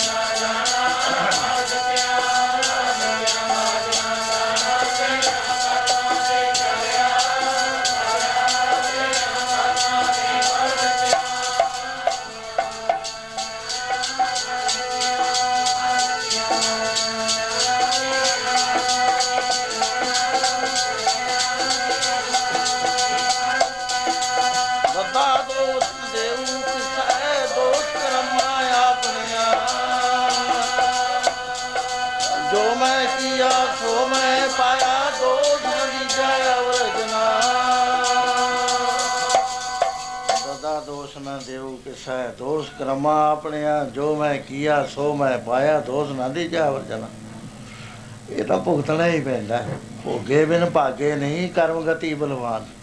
ਬੜਿਆਂ ਬੜਿਆਂ ਨੂੰ ਭੋਗਣੀ ਪਈ, ਛੋਟਿਆਂ ਦਾ ਤਾਂ ਕਹਿਣਾ ਹੀ ਕੀ ਆ ਕ੍ਰਿਸ਼ਨ ਮਹਾਰਾਜ 16 ਕਲਾਂ ਸੰਪੂਰਨ। ਸ਼੍ਰੀ ਰਾਮਚੰਦਰ ਦਾ ਜਿਸ ਵਕਤ ਜਾਮਾ ਸੀ, ਇਹਨਾਂ ਦਾ ਤ੍ਰੇਤੇ ਯੁੱਗ ਦੇ ਅੰਦਰ ਆਪ ਨੇ ਬਾਲੀ ਨੂੰ ਛੁਪ ਕੇ ਮਾਰ ਦਿੱਤਾ। ਉਹ ਇਸ ਕਰਕੇ ਮਾਰਿਆ ਕਿ ਬਾਲੀ ਵਿੱਚ ਇਹ ਸ਼ਕਤੀ ਸੀ ਕਿ ਅੱਧਾ ਬਲ ਖਿੱਚ ਲੈਂਦਾ ਸੀ। ਜਦ ਅੱਧਾ ਬਲ ਸਾਹਮਣੇ ਵਾਲੇ ਦਾ ਖਿੱਚ ਲਿਆ ਤਾਂ ਫਿਰ ਉਹਦੇ ਹੀ ਰਹਿ ਗਏ। ਕਿੰਨਾ ਹੀ ਬਲ ਕਿਉਂ ਨਾ ਹੋਵੇ, ਅੱਧਾ ਉਹਦੇ ਕੋ ਆ ਜਾਂਦਾ ਸੀ। ਨਿਊਟਰਲ ਕਰ ਦਿੰਦਾ ਸੀ। ਜਦ ਬਾਣ ਮਾਰਿਆ, ਉਹਨੂੰ ਪਤਾ ਲੱਗਿਆ ਵੀ ਰਾਮਚੰਦਰ ਜੀ ਨੇ ਮਾਰਿਆ। ਕਹਿਣ ਲੱਗਿਆ, ਹੇ ਰਾਮ, ਤੁਸੀਂ 14 ਕਲਾਂ ਸੰਪੂਰਨ ਤ੍ਰੇਤਾ ਯੁਗ ਦੇ ਅਵਤਾਰ, ਮਰਿਆਦਾ ਪੁਰਸ਼ੋਤਮ, ਤੁਸੀਂ ਨਿਯਮ ਭੰਗ ਕਰਿਆ। ਕਹਿਣ ਲੱਗੇ, ਬਾਲੀ ਤੂੰ ਗਲਤ ਸੀਗਾ। ਸੁਗਰੀਵ ਦੀ ਇਸਤਰੀ ਜਬਰੀ ਤੂੰ ਆਪਣੇ ਘਰ ਵਿੱਚ ਪਾਈ ਹੋਈ ਸੀ। ਸੋ ਆਹੀ ਤਰੀਕਾ ਸੀ ਤੈਨੂੰ ਮਾਰਨ ਦਾ। ਪਰ ਇਹ ਹੈ ਵੀ ਮੈਂ ਜਿਹੜਾ ਕਰਮ ਕਰਿਆ, ਤੈਨੂੰ ਦੁਆਪਰ ਯੁਗ ਜਾ ਕੇ ਬਦਲਾ ਦਊਂਗਾ। ਦੁਆਪਰ ਯੁਗ ਆ ਗਿਆ। ਉਸ ਵੇਲੇ ਜਿਹੜੇ ਯਾਦਵ ਸੀ, ਸ਼ਰਾਬ ਪੀ ਕੇ ਆਪਸ ਵਿੱਚ ਲੜ ਕੇ ਮਰ ਗਏ। ਕ੍ਰਿਸ਼ਨ ਮਹਾਰਾਜ ਜਾ ਕੇ ਇੱਕ ਦਰਖਤ ਦੇ ਨਾਲ ਪਿੱਠ ਲਾ ਕੇ ਬੈਠੇ ਨੇ। ਗੋਡੇ ਉੱਤੇ ਪੈਰ ਰੱਖਿਆ ਹੋਇਆ। ਉਸ ਵੇਲੇ ਇੱਕ ਸ਼ਿਕਾਰੀ ਆਇਆ। ਜਾਏ ਸੁੱਤਾ ਪ੍ਰਵਾਸ ਵਿੱਚ ਗੋਡੇ ਉੱਤੇ ਪੈਰ ਪਸਾਰੇ। ਚਰਨ ਕਮਲ ਵਿੱਚ ਪਦਮ ਹੈ। ਚਿਲਮਿਲ ਚਿਲਕੇ ਬਾਂਗੀ ਤਾਰੇ। ਜਿਵੇਂ ਤਾਰਾ ਚ- ਚਿਲਮਿਲ ਚਿਲਮਿਲ ਕਰਦਾ, ਐ ਚਰਨ ਜੇ ਦੇ ਵਿੱਚ ਪਦਮ ਸੀਗਾ ਉਹਨਾਂ ਦੇ। ਉਹ ਚਿਲਮਿਲ ਚਿਲਮਿਲ ਕਰਦਾ। ਤੇ ਬੰਦਕ ਆਇਆ, ਭਾਲਦਾ, ਇੱਕ ਸ਼ਿਕਾਰੀ ਆ ਗਿਆ ਤੇ ਉਹਨੇ ਮਿਰਗ ਜਾਨ ਬਾਣ ਲੈ ਮਾਰੇ। ਉਹਨੇ ਕਿਹਾ, ਮਿਰਗ ਦੀ ਅੱਖ ਹੈ ਬਾਣ ਮਾਰਿਆ, ਕ੍ਰਿਸ਼ਨ ਮਹਾਰਾਜ ਦੀ ਬੱਖੀ ਜਾ ਕੇ ਲੱਗ ਗਿਆ। ਦਰਸ਼ਨ ਦੇਖੋ ਜਾਏ ਕਿ ਕਰਨ ਪਲਾਵ ਕਰੇ ਪੁਕਾਰੇ। ਜਦ ਕੋਲ ਗਿਆ, ਦੇਖਿਆ ਵੀ ਮੇਰੇ ਤੇ ਕਿੱਡਾ ਬੜਾ ਪਾਪ ਹੋ ਗਿਆ ਤੇ ਮੈਂ ਤਾਂ ਕ੍ਰਿਸ਼ਨ ਮਹਾਰਾਜ ਦੇ ਬਾਣ ਮਾਰ ਬੈਠਿਆ। ਬੜਾ ਰੋਂਦਾ ਹੈ ਤਹਾ ਮਾਰਦਾ ਹੈ। ਕ੍ਰਿਸ਼ਨ ਮਹਾਰਾਜ ਕਹਿੰਦੇ ਬੰਦਕ ਮੇਰੇ ਕੋਲ ਆ। ਕੋਲ ਆ ਮੇਰੇ ਨੇੜੇ ਆ ਕੇ। ਕਹਿੰਦੇ, ਹੋਰ ਕੋਲ ਆ। ਬਿਲਕੁਲ ਮੇਰੇ ਨੇੜੇ ਲੱਗ ਜਾ। ਕਿਉਂਕਿ ਮੈਂ ਨਹੀਂ ਹਿਲ ਸਕਦਾ, ਮੇਰੀ ਬੱਖੀ ਦੇ ਵਿੱਚ ਬਾਣ ਸਾਰ ਪਾਰ ਲੰਘ ਚੁੱਕਿਆ। ਨੇੜੇ ਆ ਗਿਆ, ਕ੍ਰਿਸ਼ਨ ਮਹਾਰਾਜ ਨੇ ਉਹਦੇ ਗਲ ਦੇ ਉੱਤੋਂ ਦੀ ਬਾਹ ਪਾ ਕੇ ਉਹਨੂੰ ਘੁੱਟ ਕੇ ਛਾਤੀ ਨਾਲ ਲਾ ਲਿਆ। ਗਲ ਵਿੱਚ ਲੀਤਾ, ਕ੍ਰਿਸ਼ਨ ਜੀ ਔਗਣ ਕੀਤੇ, ਹਰ ਨਾ ਵਿਚਾਰੇ। ਕਰ ਕਿਰਪਾ ਸੰਤੋਖਿਆ। ਪਤਾ ਤੋਂ ਉਦਾਹਰਨ ਬਿਰਧ ਵਿਚਾਰੇ। ਕਹਿਣ ਲੱਗੇ, ਦੇਖ ਤੂੰ ਕਿਉਂ ਰੋਣਾ ਕਹਿੰਦਾ ਮੈਂ ਬਾਣ ਮਾਰਿਆ, ਕਹਿੰਦੇ ਅਸੀਂ ਜਾਣਦੇ ਹਾਂ ਤੈਂ ਕਿਉਂ ਬਾਣ ਮਾਰਿਆ। ਤੇ ਤੈਨੂੰ ਨਹੀਂ ਇਸ ਗੱਲ ਦਾ ਪਤਾ। ਉਹ ਬਾਰ-ਬਾਰ ਕਹੀ ਜਾਂਦਾ ਹੈ, ਕਿ ਮਹਾਰਾਜ ਮੈਂ ਤਾਂ ਮਿਰਗ ਜਾਣ ਕੇ ਮਾਰਿਆ। ਮਿਰਗ ਜਾਣ ਕੇ ਬਾਣ ਮੈਂ ਮਾਰਿਆ। ਪੁੰਨ ਮੇਰੀ ਬਖਸ਼ੀ ਮਾਲਕਾ, ਜਾਣ ਕੇ ਬਾਣ ਮੈਂ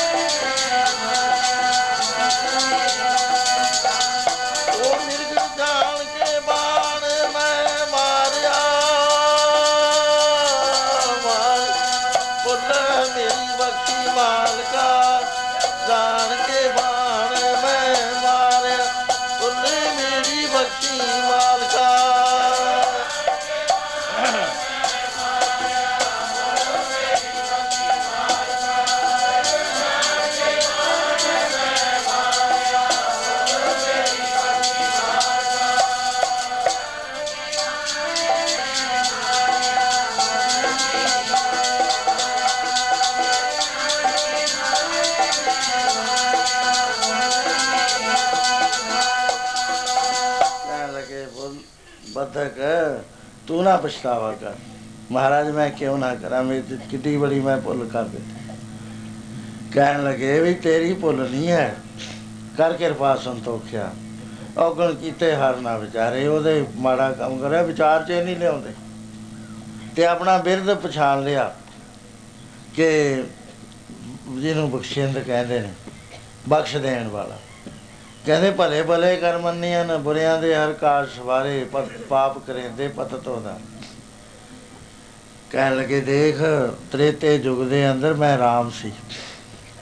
ਤੂੰ ਵਾਲੀ ਸੀਗਾ ਤੇ ਤੇਰੇ ਮੈਂ ਬਾਣ ਮਾਰਿਆ ਸੀ, ਤੈਂ ਇਹ ਕਿਹਾ ਸੀ, ਇਹ ਨੀਤੀ ਕਰੀ ਹੈ ਮੈਂ ਕਿਹਾ, ਨਹੀਂ, ਇਹ ਕਰਮ ਕੀਤਾ ਹੈ ਤੇ ਇਹਦਾ ਫਲ ਜਿਹੜਾ ਮੈਂ ਤੈਨੂੰ ਦੁਆਪਰ ਯੁਗ ਚ ਦੇਵਾਂਗਾ ਬਦਲਾ। ਤੇ ਹੁਣ ਤੂੰ ਆ ਕੇ ਮੇਰੇ ਬਾਣ ਮਾਰਿਆ, ਮੈਂ ਤੇਰੇ ਲੋਕੇ ਮਾਰਿਆ, ਤੈਂ ਮੈਂ ਤੂਰੋਂ ਮੇਰੇ ਮਾਰਿਆ। ਸੋ ਦੱਦਾ ਮਹਾਰਾਜ ਕਹਿੰਦੇ ਦੱਦਾ ਦੋਸ਼ ਨਾ ਦੇਉ ਕਿਸੇ ਦੋਸ਼ ਕਰਮ ਆਪਣੇ ਆ, ਜੋ ਮੈਂ ਕੀਆ ਸੋ ਮੈਂ ਪਾਇਆ। ਦੋਸ਼ ਨਾ ਦੀਜਾ ਵਰਗਾ। ਆਪਣੇ ਕੀਤੇ ਹੋਏ ਦਾ ਹੀ ਫਲ ਭੁਗਤਣਾ ਪੈਂਦਾ। ਭੋਗੇ ਬਿਨ ਬਾਗੇ ਨਹੀਂ ਕਰਮ ਗਤੀ ਬਲਵਾਨ। ਨਹੀਂ ਭੁਗਦੀ ਬੇਅੰਤ ਮਸਾਲਾ ਨੇ ਜਿਹੜੇ ਬੜੇ ਬੜੇ ਹਾਰ ਗਏ ਹੱਬ ਗਏ ਲੇਕਿਨ ਕਰਮ ਨੇ ਨਹੀਂ ਉਹਨਾਂ ਨੂੰ ਛੱਡਿਆ। ਸੋ ਇਸ ਤਰ੍ਹਾਂ ਦੇ ਨਾਲ ਕਹਿਣ ਲੱਗੇ ਤਾਂ ਕਰਮ ਕੀਤਾ ਹੈ ਸਦਨਿਆ ਉਹ ਅਸੀਂ ਭੁਗਤਾਉਣਾ ਹੈ। ਮਹਾਰਾਜ, ਜੇ ਮੈਂ ਕਰਮ ਕੀਤਾ ਹੈ, ਫਿਰ ਤੁਹਾਡੇ ਚਰਨੀ ਲੱਗਣ ਦਾ ਕੀ ਫਾਇਦਾ ਹੋਇਆ? ਫਿਰ ਤਾਂ ਦੁਨੀਆ ਵੀ ਕਰਦੀ ਹੈ, ਮੈਂ ਵੀ ਕਰਦਾ, ਮੈਂ ਤੇਰਾ ਭਗਤ ਹਾਂ, ਮੈਂ ਤੇਰਾ ਨਾਮ ਪ- ਪਿਆਰਾ ਬਣਿਆ। ਤਬ ਗੁਣ ਕਾਏ ਜਗਤ ਗੁਰਾ ਜੋ ਕਰਮ ਨਾ ਨਾ ਸਿੰਘ ਕਰਨ ਕ- ਸ਼ਰਨ ਕਤ ਜਾਈਐ, ਜੋ ਜੰਬ ਕਰਾ। ਜੇ ਸ਼ੇਰ ਦੀ ਸ਼ਰਨ ਵਿੱਚ ਜਾ ਕੇ ਗਿੱਦੜਾਂ ਦਾ ਡਰ ਰਹਿ ਗਿਆ, ਫਿਰ ਸ਼ੇਰ ਦੀ ਸ਼ਰਨ ਜਾਣ ਦਾ ਕੀ ਫਾਇਦਾ? ਕਹਿਣ ਲੱਗੇ, ਤੂੰ ਤਾਂ ਬਹੁਤ ਕਾਲਾ ਪੈ ਗਿਆ ਭਾਈ। ਕਹਿਣ ਲੱਗੇ ਮਹਾਰਾਜ ਮੇਰੇ ਤਾਂ ਪ੍ਰਾਣ ਜਿਹੜੇ ਨੇ ਇਹ ਕੰਧ ਉੱਤੇ ਨੂੰ ਆਉਂਦੀ ਹੈ ਗੋਡਿਆਂ ਤੇ ਉੱਤੇ ਲੰਘੀ ਲੱਕ ਦੇ ਨਾਲ ਲੱਗਣ ਵਾਲੀ ਹੈ ਥੋੜੀ ਦੇਰ ਨੂੰ ਛਾਤੀ ਦੇ ਉੱਤੇ ਆ ਜਾਣੀ ਹੈ, ਮੈਂ ਤਾਂ ਚ ਮਰ ਜਾਣਾ ਇੱਥੇ ਹੀ। ਸੇ ਸੱਚੇ ਪਾਤਸ਼ਾਹ ਜੇ ਪਿਆਸਾ ਹੈ ਕੋਈ ਤੇ ਉਹਨੂੰ ਇੱਕ ਬੂੰਦ ਦੇ ਵਾਸਤੇ ਇੱਕ ਚਾਤਰਕ ਪਿਰੋ ਪਿਰੋ ਪਿਰੋ ਕਰਦਾ ਹੈ। ਜੇ ਉਹਨੂੰ ਇੱਕ ਬੂੰਦ ਨਾ ਮਿਲੀ ਤੇ ਉਹ ਮਰ ਗਿਆ, ਉਹਦੇ ਬਾਅਦ ਚਾਹੇ ਸਮੁੰਦਰ ਲੈ ਕੇ ਰੱਬ ਆ ਜਾਵੇ, ਫਿਰ ਉਹਦੇ ਕਿਸ ਕੰਮ ਹੈ? ਏਕ ਬੂੰਦ ਜਲ ਕਾਰਨੇ, ਚਾਤਰਕ ਦੁਖ ਪਾਵੇ, ਪ੍ਰਾਣ ਗਏ, ਸਾਗਰ ਮਿਲੇ ਫੁਨ ਕਾਮ ਨਾ ਆਵੇ, ਇਸ ਤਰ੍ਹਾਂ ਬਾਲੋ ਪ੍ਰਾਣਾ ਗਿਆ ਤੇ ਜੇ ਸਾਗਰ ਮਿਲ ਜਾਏ, ਫਿਰ ਕਿਹੜੇ ਕੰਮ ਆਵਣਾ ਆਤੇ ਜੇ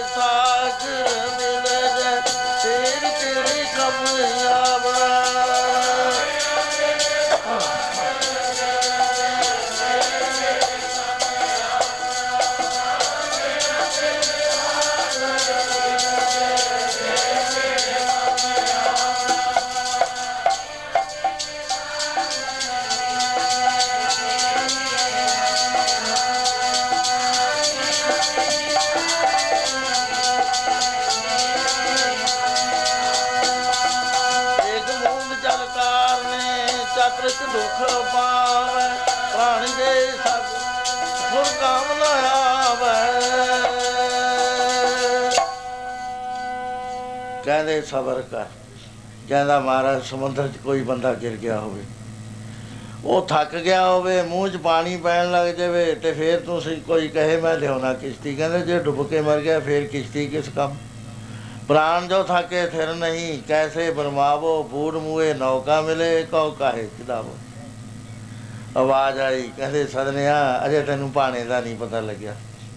ਰਜ਼ਾ ਦਾ ਨਹੀਂ ਪਤਾ ਲੱਗਿਆ, ਅਜੇ ਤਾਂ ਤੂੰ ਨਵਾਂ ਨਵਾਂ ਭਗਤ ਹੈ। ਉਸ ਵੇਲੇ ਖਿਆਲ ਆਇਆ ਵੀ ਮੈਂ ਤਾਂ ਰੱਬ ਨਾਲ ਸ਼ਰੀਕਾ ਮੰਗਣ ਲੜ ਗਿਆ, ਲੜਨਾ ਸ਼ੁਰੂ ਕਰ ਦਿੱਤਾ। ਉਸ ਵੇਲੇ ਕਹਿਣ ਲੱਗਿਆ ਏ ਪ੍ਰਭੂ, ਮੈਂ ਤਾਂ ਤੇਰਾ ਬੰਦਾ। ਤੇਰੀ ਮਰਜ਼ੀ ਹੈ ਤੇ ਤੇਰੇ ਤੇ ਦਇਆ ਹੈ ਤਾਂ ਮੈਨੂੰ ਰੱਖ ਲੈ ਇਸ ਤਰ੍ਹਾਂ ਬੋਲੋ ਅੱਧਾ ਅੱਧਾ ਪੜੇ ਭਾਈ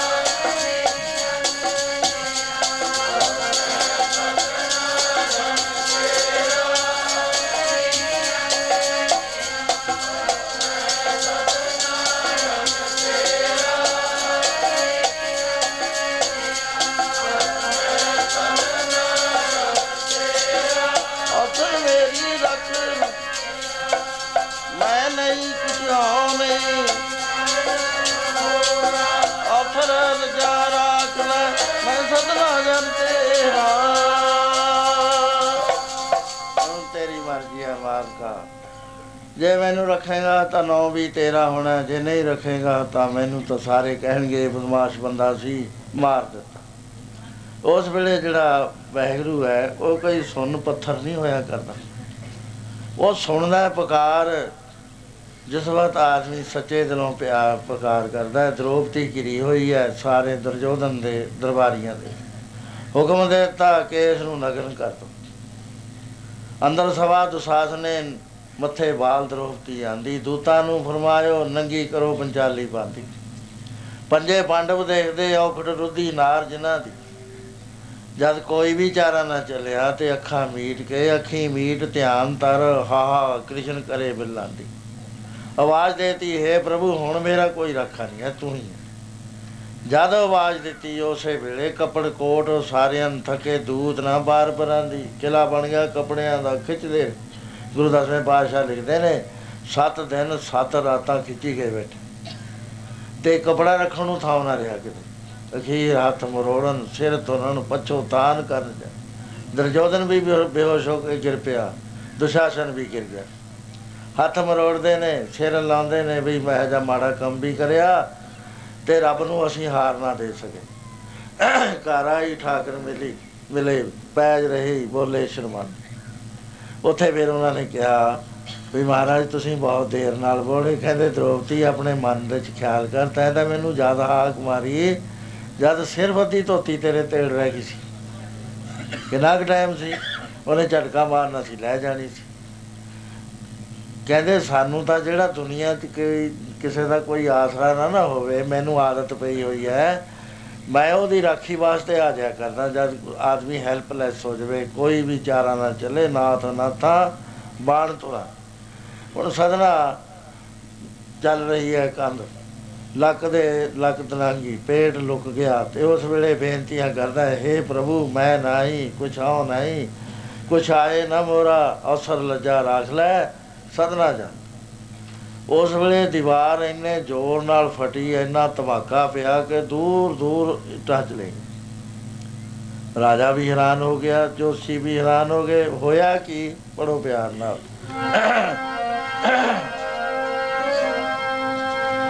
ਹਰਜੀ ਛੱਡ ਕੇ ਸੰਗਾਸਨ ਆਗੇ, ਬੰਨੇ ਹੋਏ ਸੱਚੇ ਪਿਆਰ ਦੇ, ਛੱਡ ਕੇ ਸੰਗਾਸਨ ਆਗੇ। ਬੰਦੇ ਹੋਏ ਸੱਚੇ ਪਿਆਰ ਦੇ।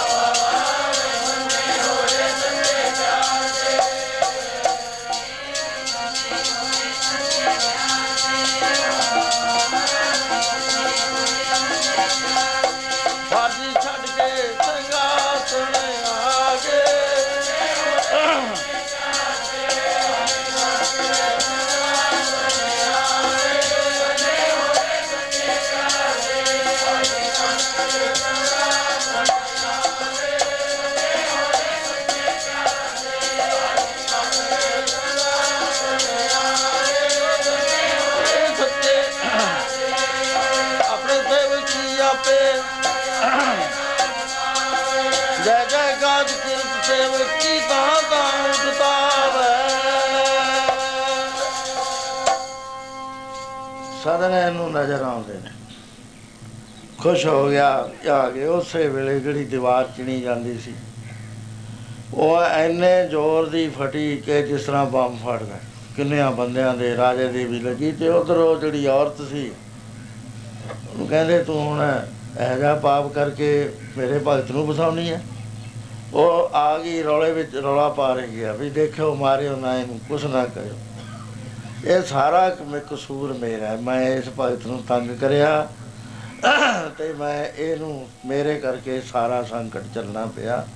ਤੋ ਗੁਰੂ ਮਹਾਰਾਜ ਜੀ ਫਰਮਾਨ ਕਰਦੇ ਆ ਕਿ ਪਿਆਰਿਓ ਵਾਹਿਗੁਰੂ ਜਿਹੜਾ ਹੈ ਇਹ ਪੁੰਨੀਆਂ ਨੂੰ ਤਾਂ ਬਖਸ਼ਦਾ ਹੀ ਹੈ ਨੇਕ ਬੰਦਿਆਂ ਨੂੰ ਤਾਂ ਬਖਸ਼ਦਾ ਹੈ, ਪਰ ਜਿਹੜਾ ਨੇ ਪਾਪਾਂ ਦੇ ਢੇਰ ਲਾ ਲਏ ਉਹਨਾਂ ਨੂੰ ਵੀ ਬਖਸ਼ ਦਿੰਦਾ ਤੋ ਇਸ ਤਰ੍ਹਾਂ ਦੇ ਨਾਲ ਕਿਉਂਕਿ ਉਹਦਾ ਸੁਭਾਅ ਦਿਆਲੂ ਹੈ, ਤਿੰਨ ਵਾਰੀ ਲਿਖਿਆ, ਸਦਾ ਸਦਾ ਸਦਾ ਦਿਆਲ। ਸਿਮਰ ਸਿਮਰ ਨਾਨਕ ਪਏ ਨੇ। ਜਿਹੜਾ ਦਿਆਲੂ ਹੈ, ਆਦਮੀ ਇੰਨਾ ਨਿਰਾਸ਼ਤਾ 'ਚ ਨਹੀਂ ਜਾਣਾ ਚਾਹੀਦਾ। ਠੀਕ ਹੈ, ਉਹਦੀ ਮਾਇਆ ਇੰਨੀ ਪਰਵਲ ਹੈ, ਅਸੀਂ ਗਿਰ ਜਾਂਦੇ ਹਾਂ। ਪਾਪ ਹੋ ਜਾਂਦੇ ਨੇ ਸਾਡੇ ਪਰ ਜੇ ਪਾਪ ਹੋ ਗਿਆ, ਫਿਰ ਇਹਦਾ ਕੋਈ ਵਾਇਆ ਮੀਡੀਆ ਵੀ ਹੈ, ਵੀ ਬਖਸ਼ੇ ਵੀ ਜਾਵਾਂਗੇ। ਇਹ ਬੜਾ ਭਾਰੀ ਚਿੰਤਾ ਆਦਮੀ ਦੇ ਮਨ 'ਚ, ਨੇਕ ਆਦਮੀ ਜਦ ਬਣ ਜਾਂਦਾ ਹੈ, ਫਿਰ ਚਿੰਤਾ ਹੋ ਜਾਂਦੀ ਹੈ। ਵੀ ਲਾਦਾ ਮੇ ਤੇ ਹੋ ਚੁੱਕੀਆਂ ਨੇ ਸਾਰੀਆਂ।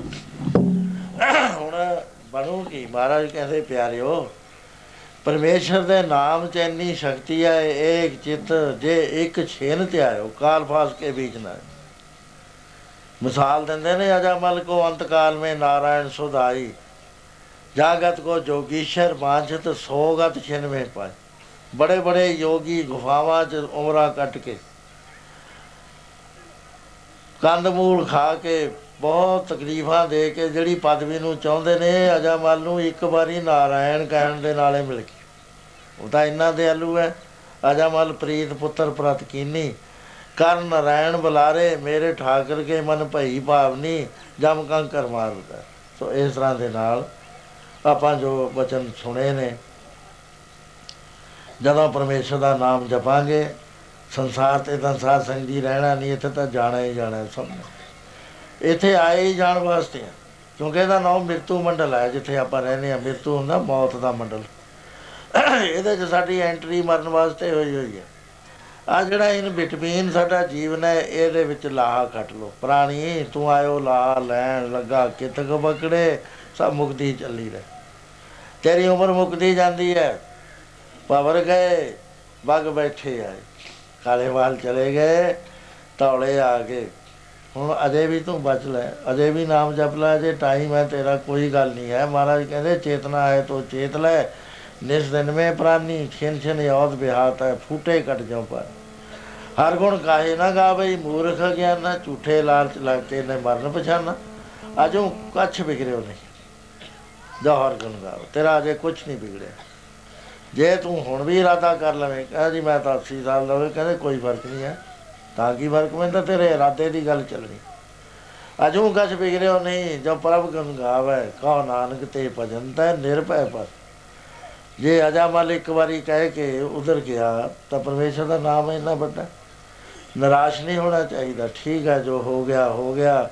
ਅੰਧਕਾਰ ਦੇ ਵਿੱਚ ਪਏ ਹੋਏ ਸੀ, ਗਲਤੀਆਂ ਕਰ ਲੀਆਂ ਪਰ ਜਦ ਹੁਣ ਸੱਚੇ ਦਿਲ ਨਾਲ ਪ੍ਰਭੂ ਦੀ ਸ਼ਰਨ ਵਿੱਚ ਆ ਜਾਾਂਗੇ ਉਹਦਾ ਸੁਭਾਅ ਹੈ ਜੋ ਸ਼ਰਨ ਆਵੇ ਤਿਸ ਕੰਠ ਲਾਵੇ, ਇਹ ਬਿਰਧ ਸੁਆਮੀ ਸੋ ਸੋ ਆਪਣਾ ਜੀਵਨ ਨੂੰ ਵਿਚਾਰੋ, ਬੰਦਗੀ ਕਰੋ, ਨਾਮ ਜਪੋ। ਥੋੜਾ ਨਾਮ ਜਪੇ ਤੇ ਨਹੀਂ, ਜਪੋ ਜਿੰਨਾ ਜਪ ਸਕਦੇ ਹੋ। ਵੱਧ ਤੇ ਵੱਧ ਪਰਮੇਸ਼ਰ ਦੀ ਯਾਦ 'ਚ ਬੈਠੋ।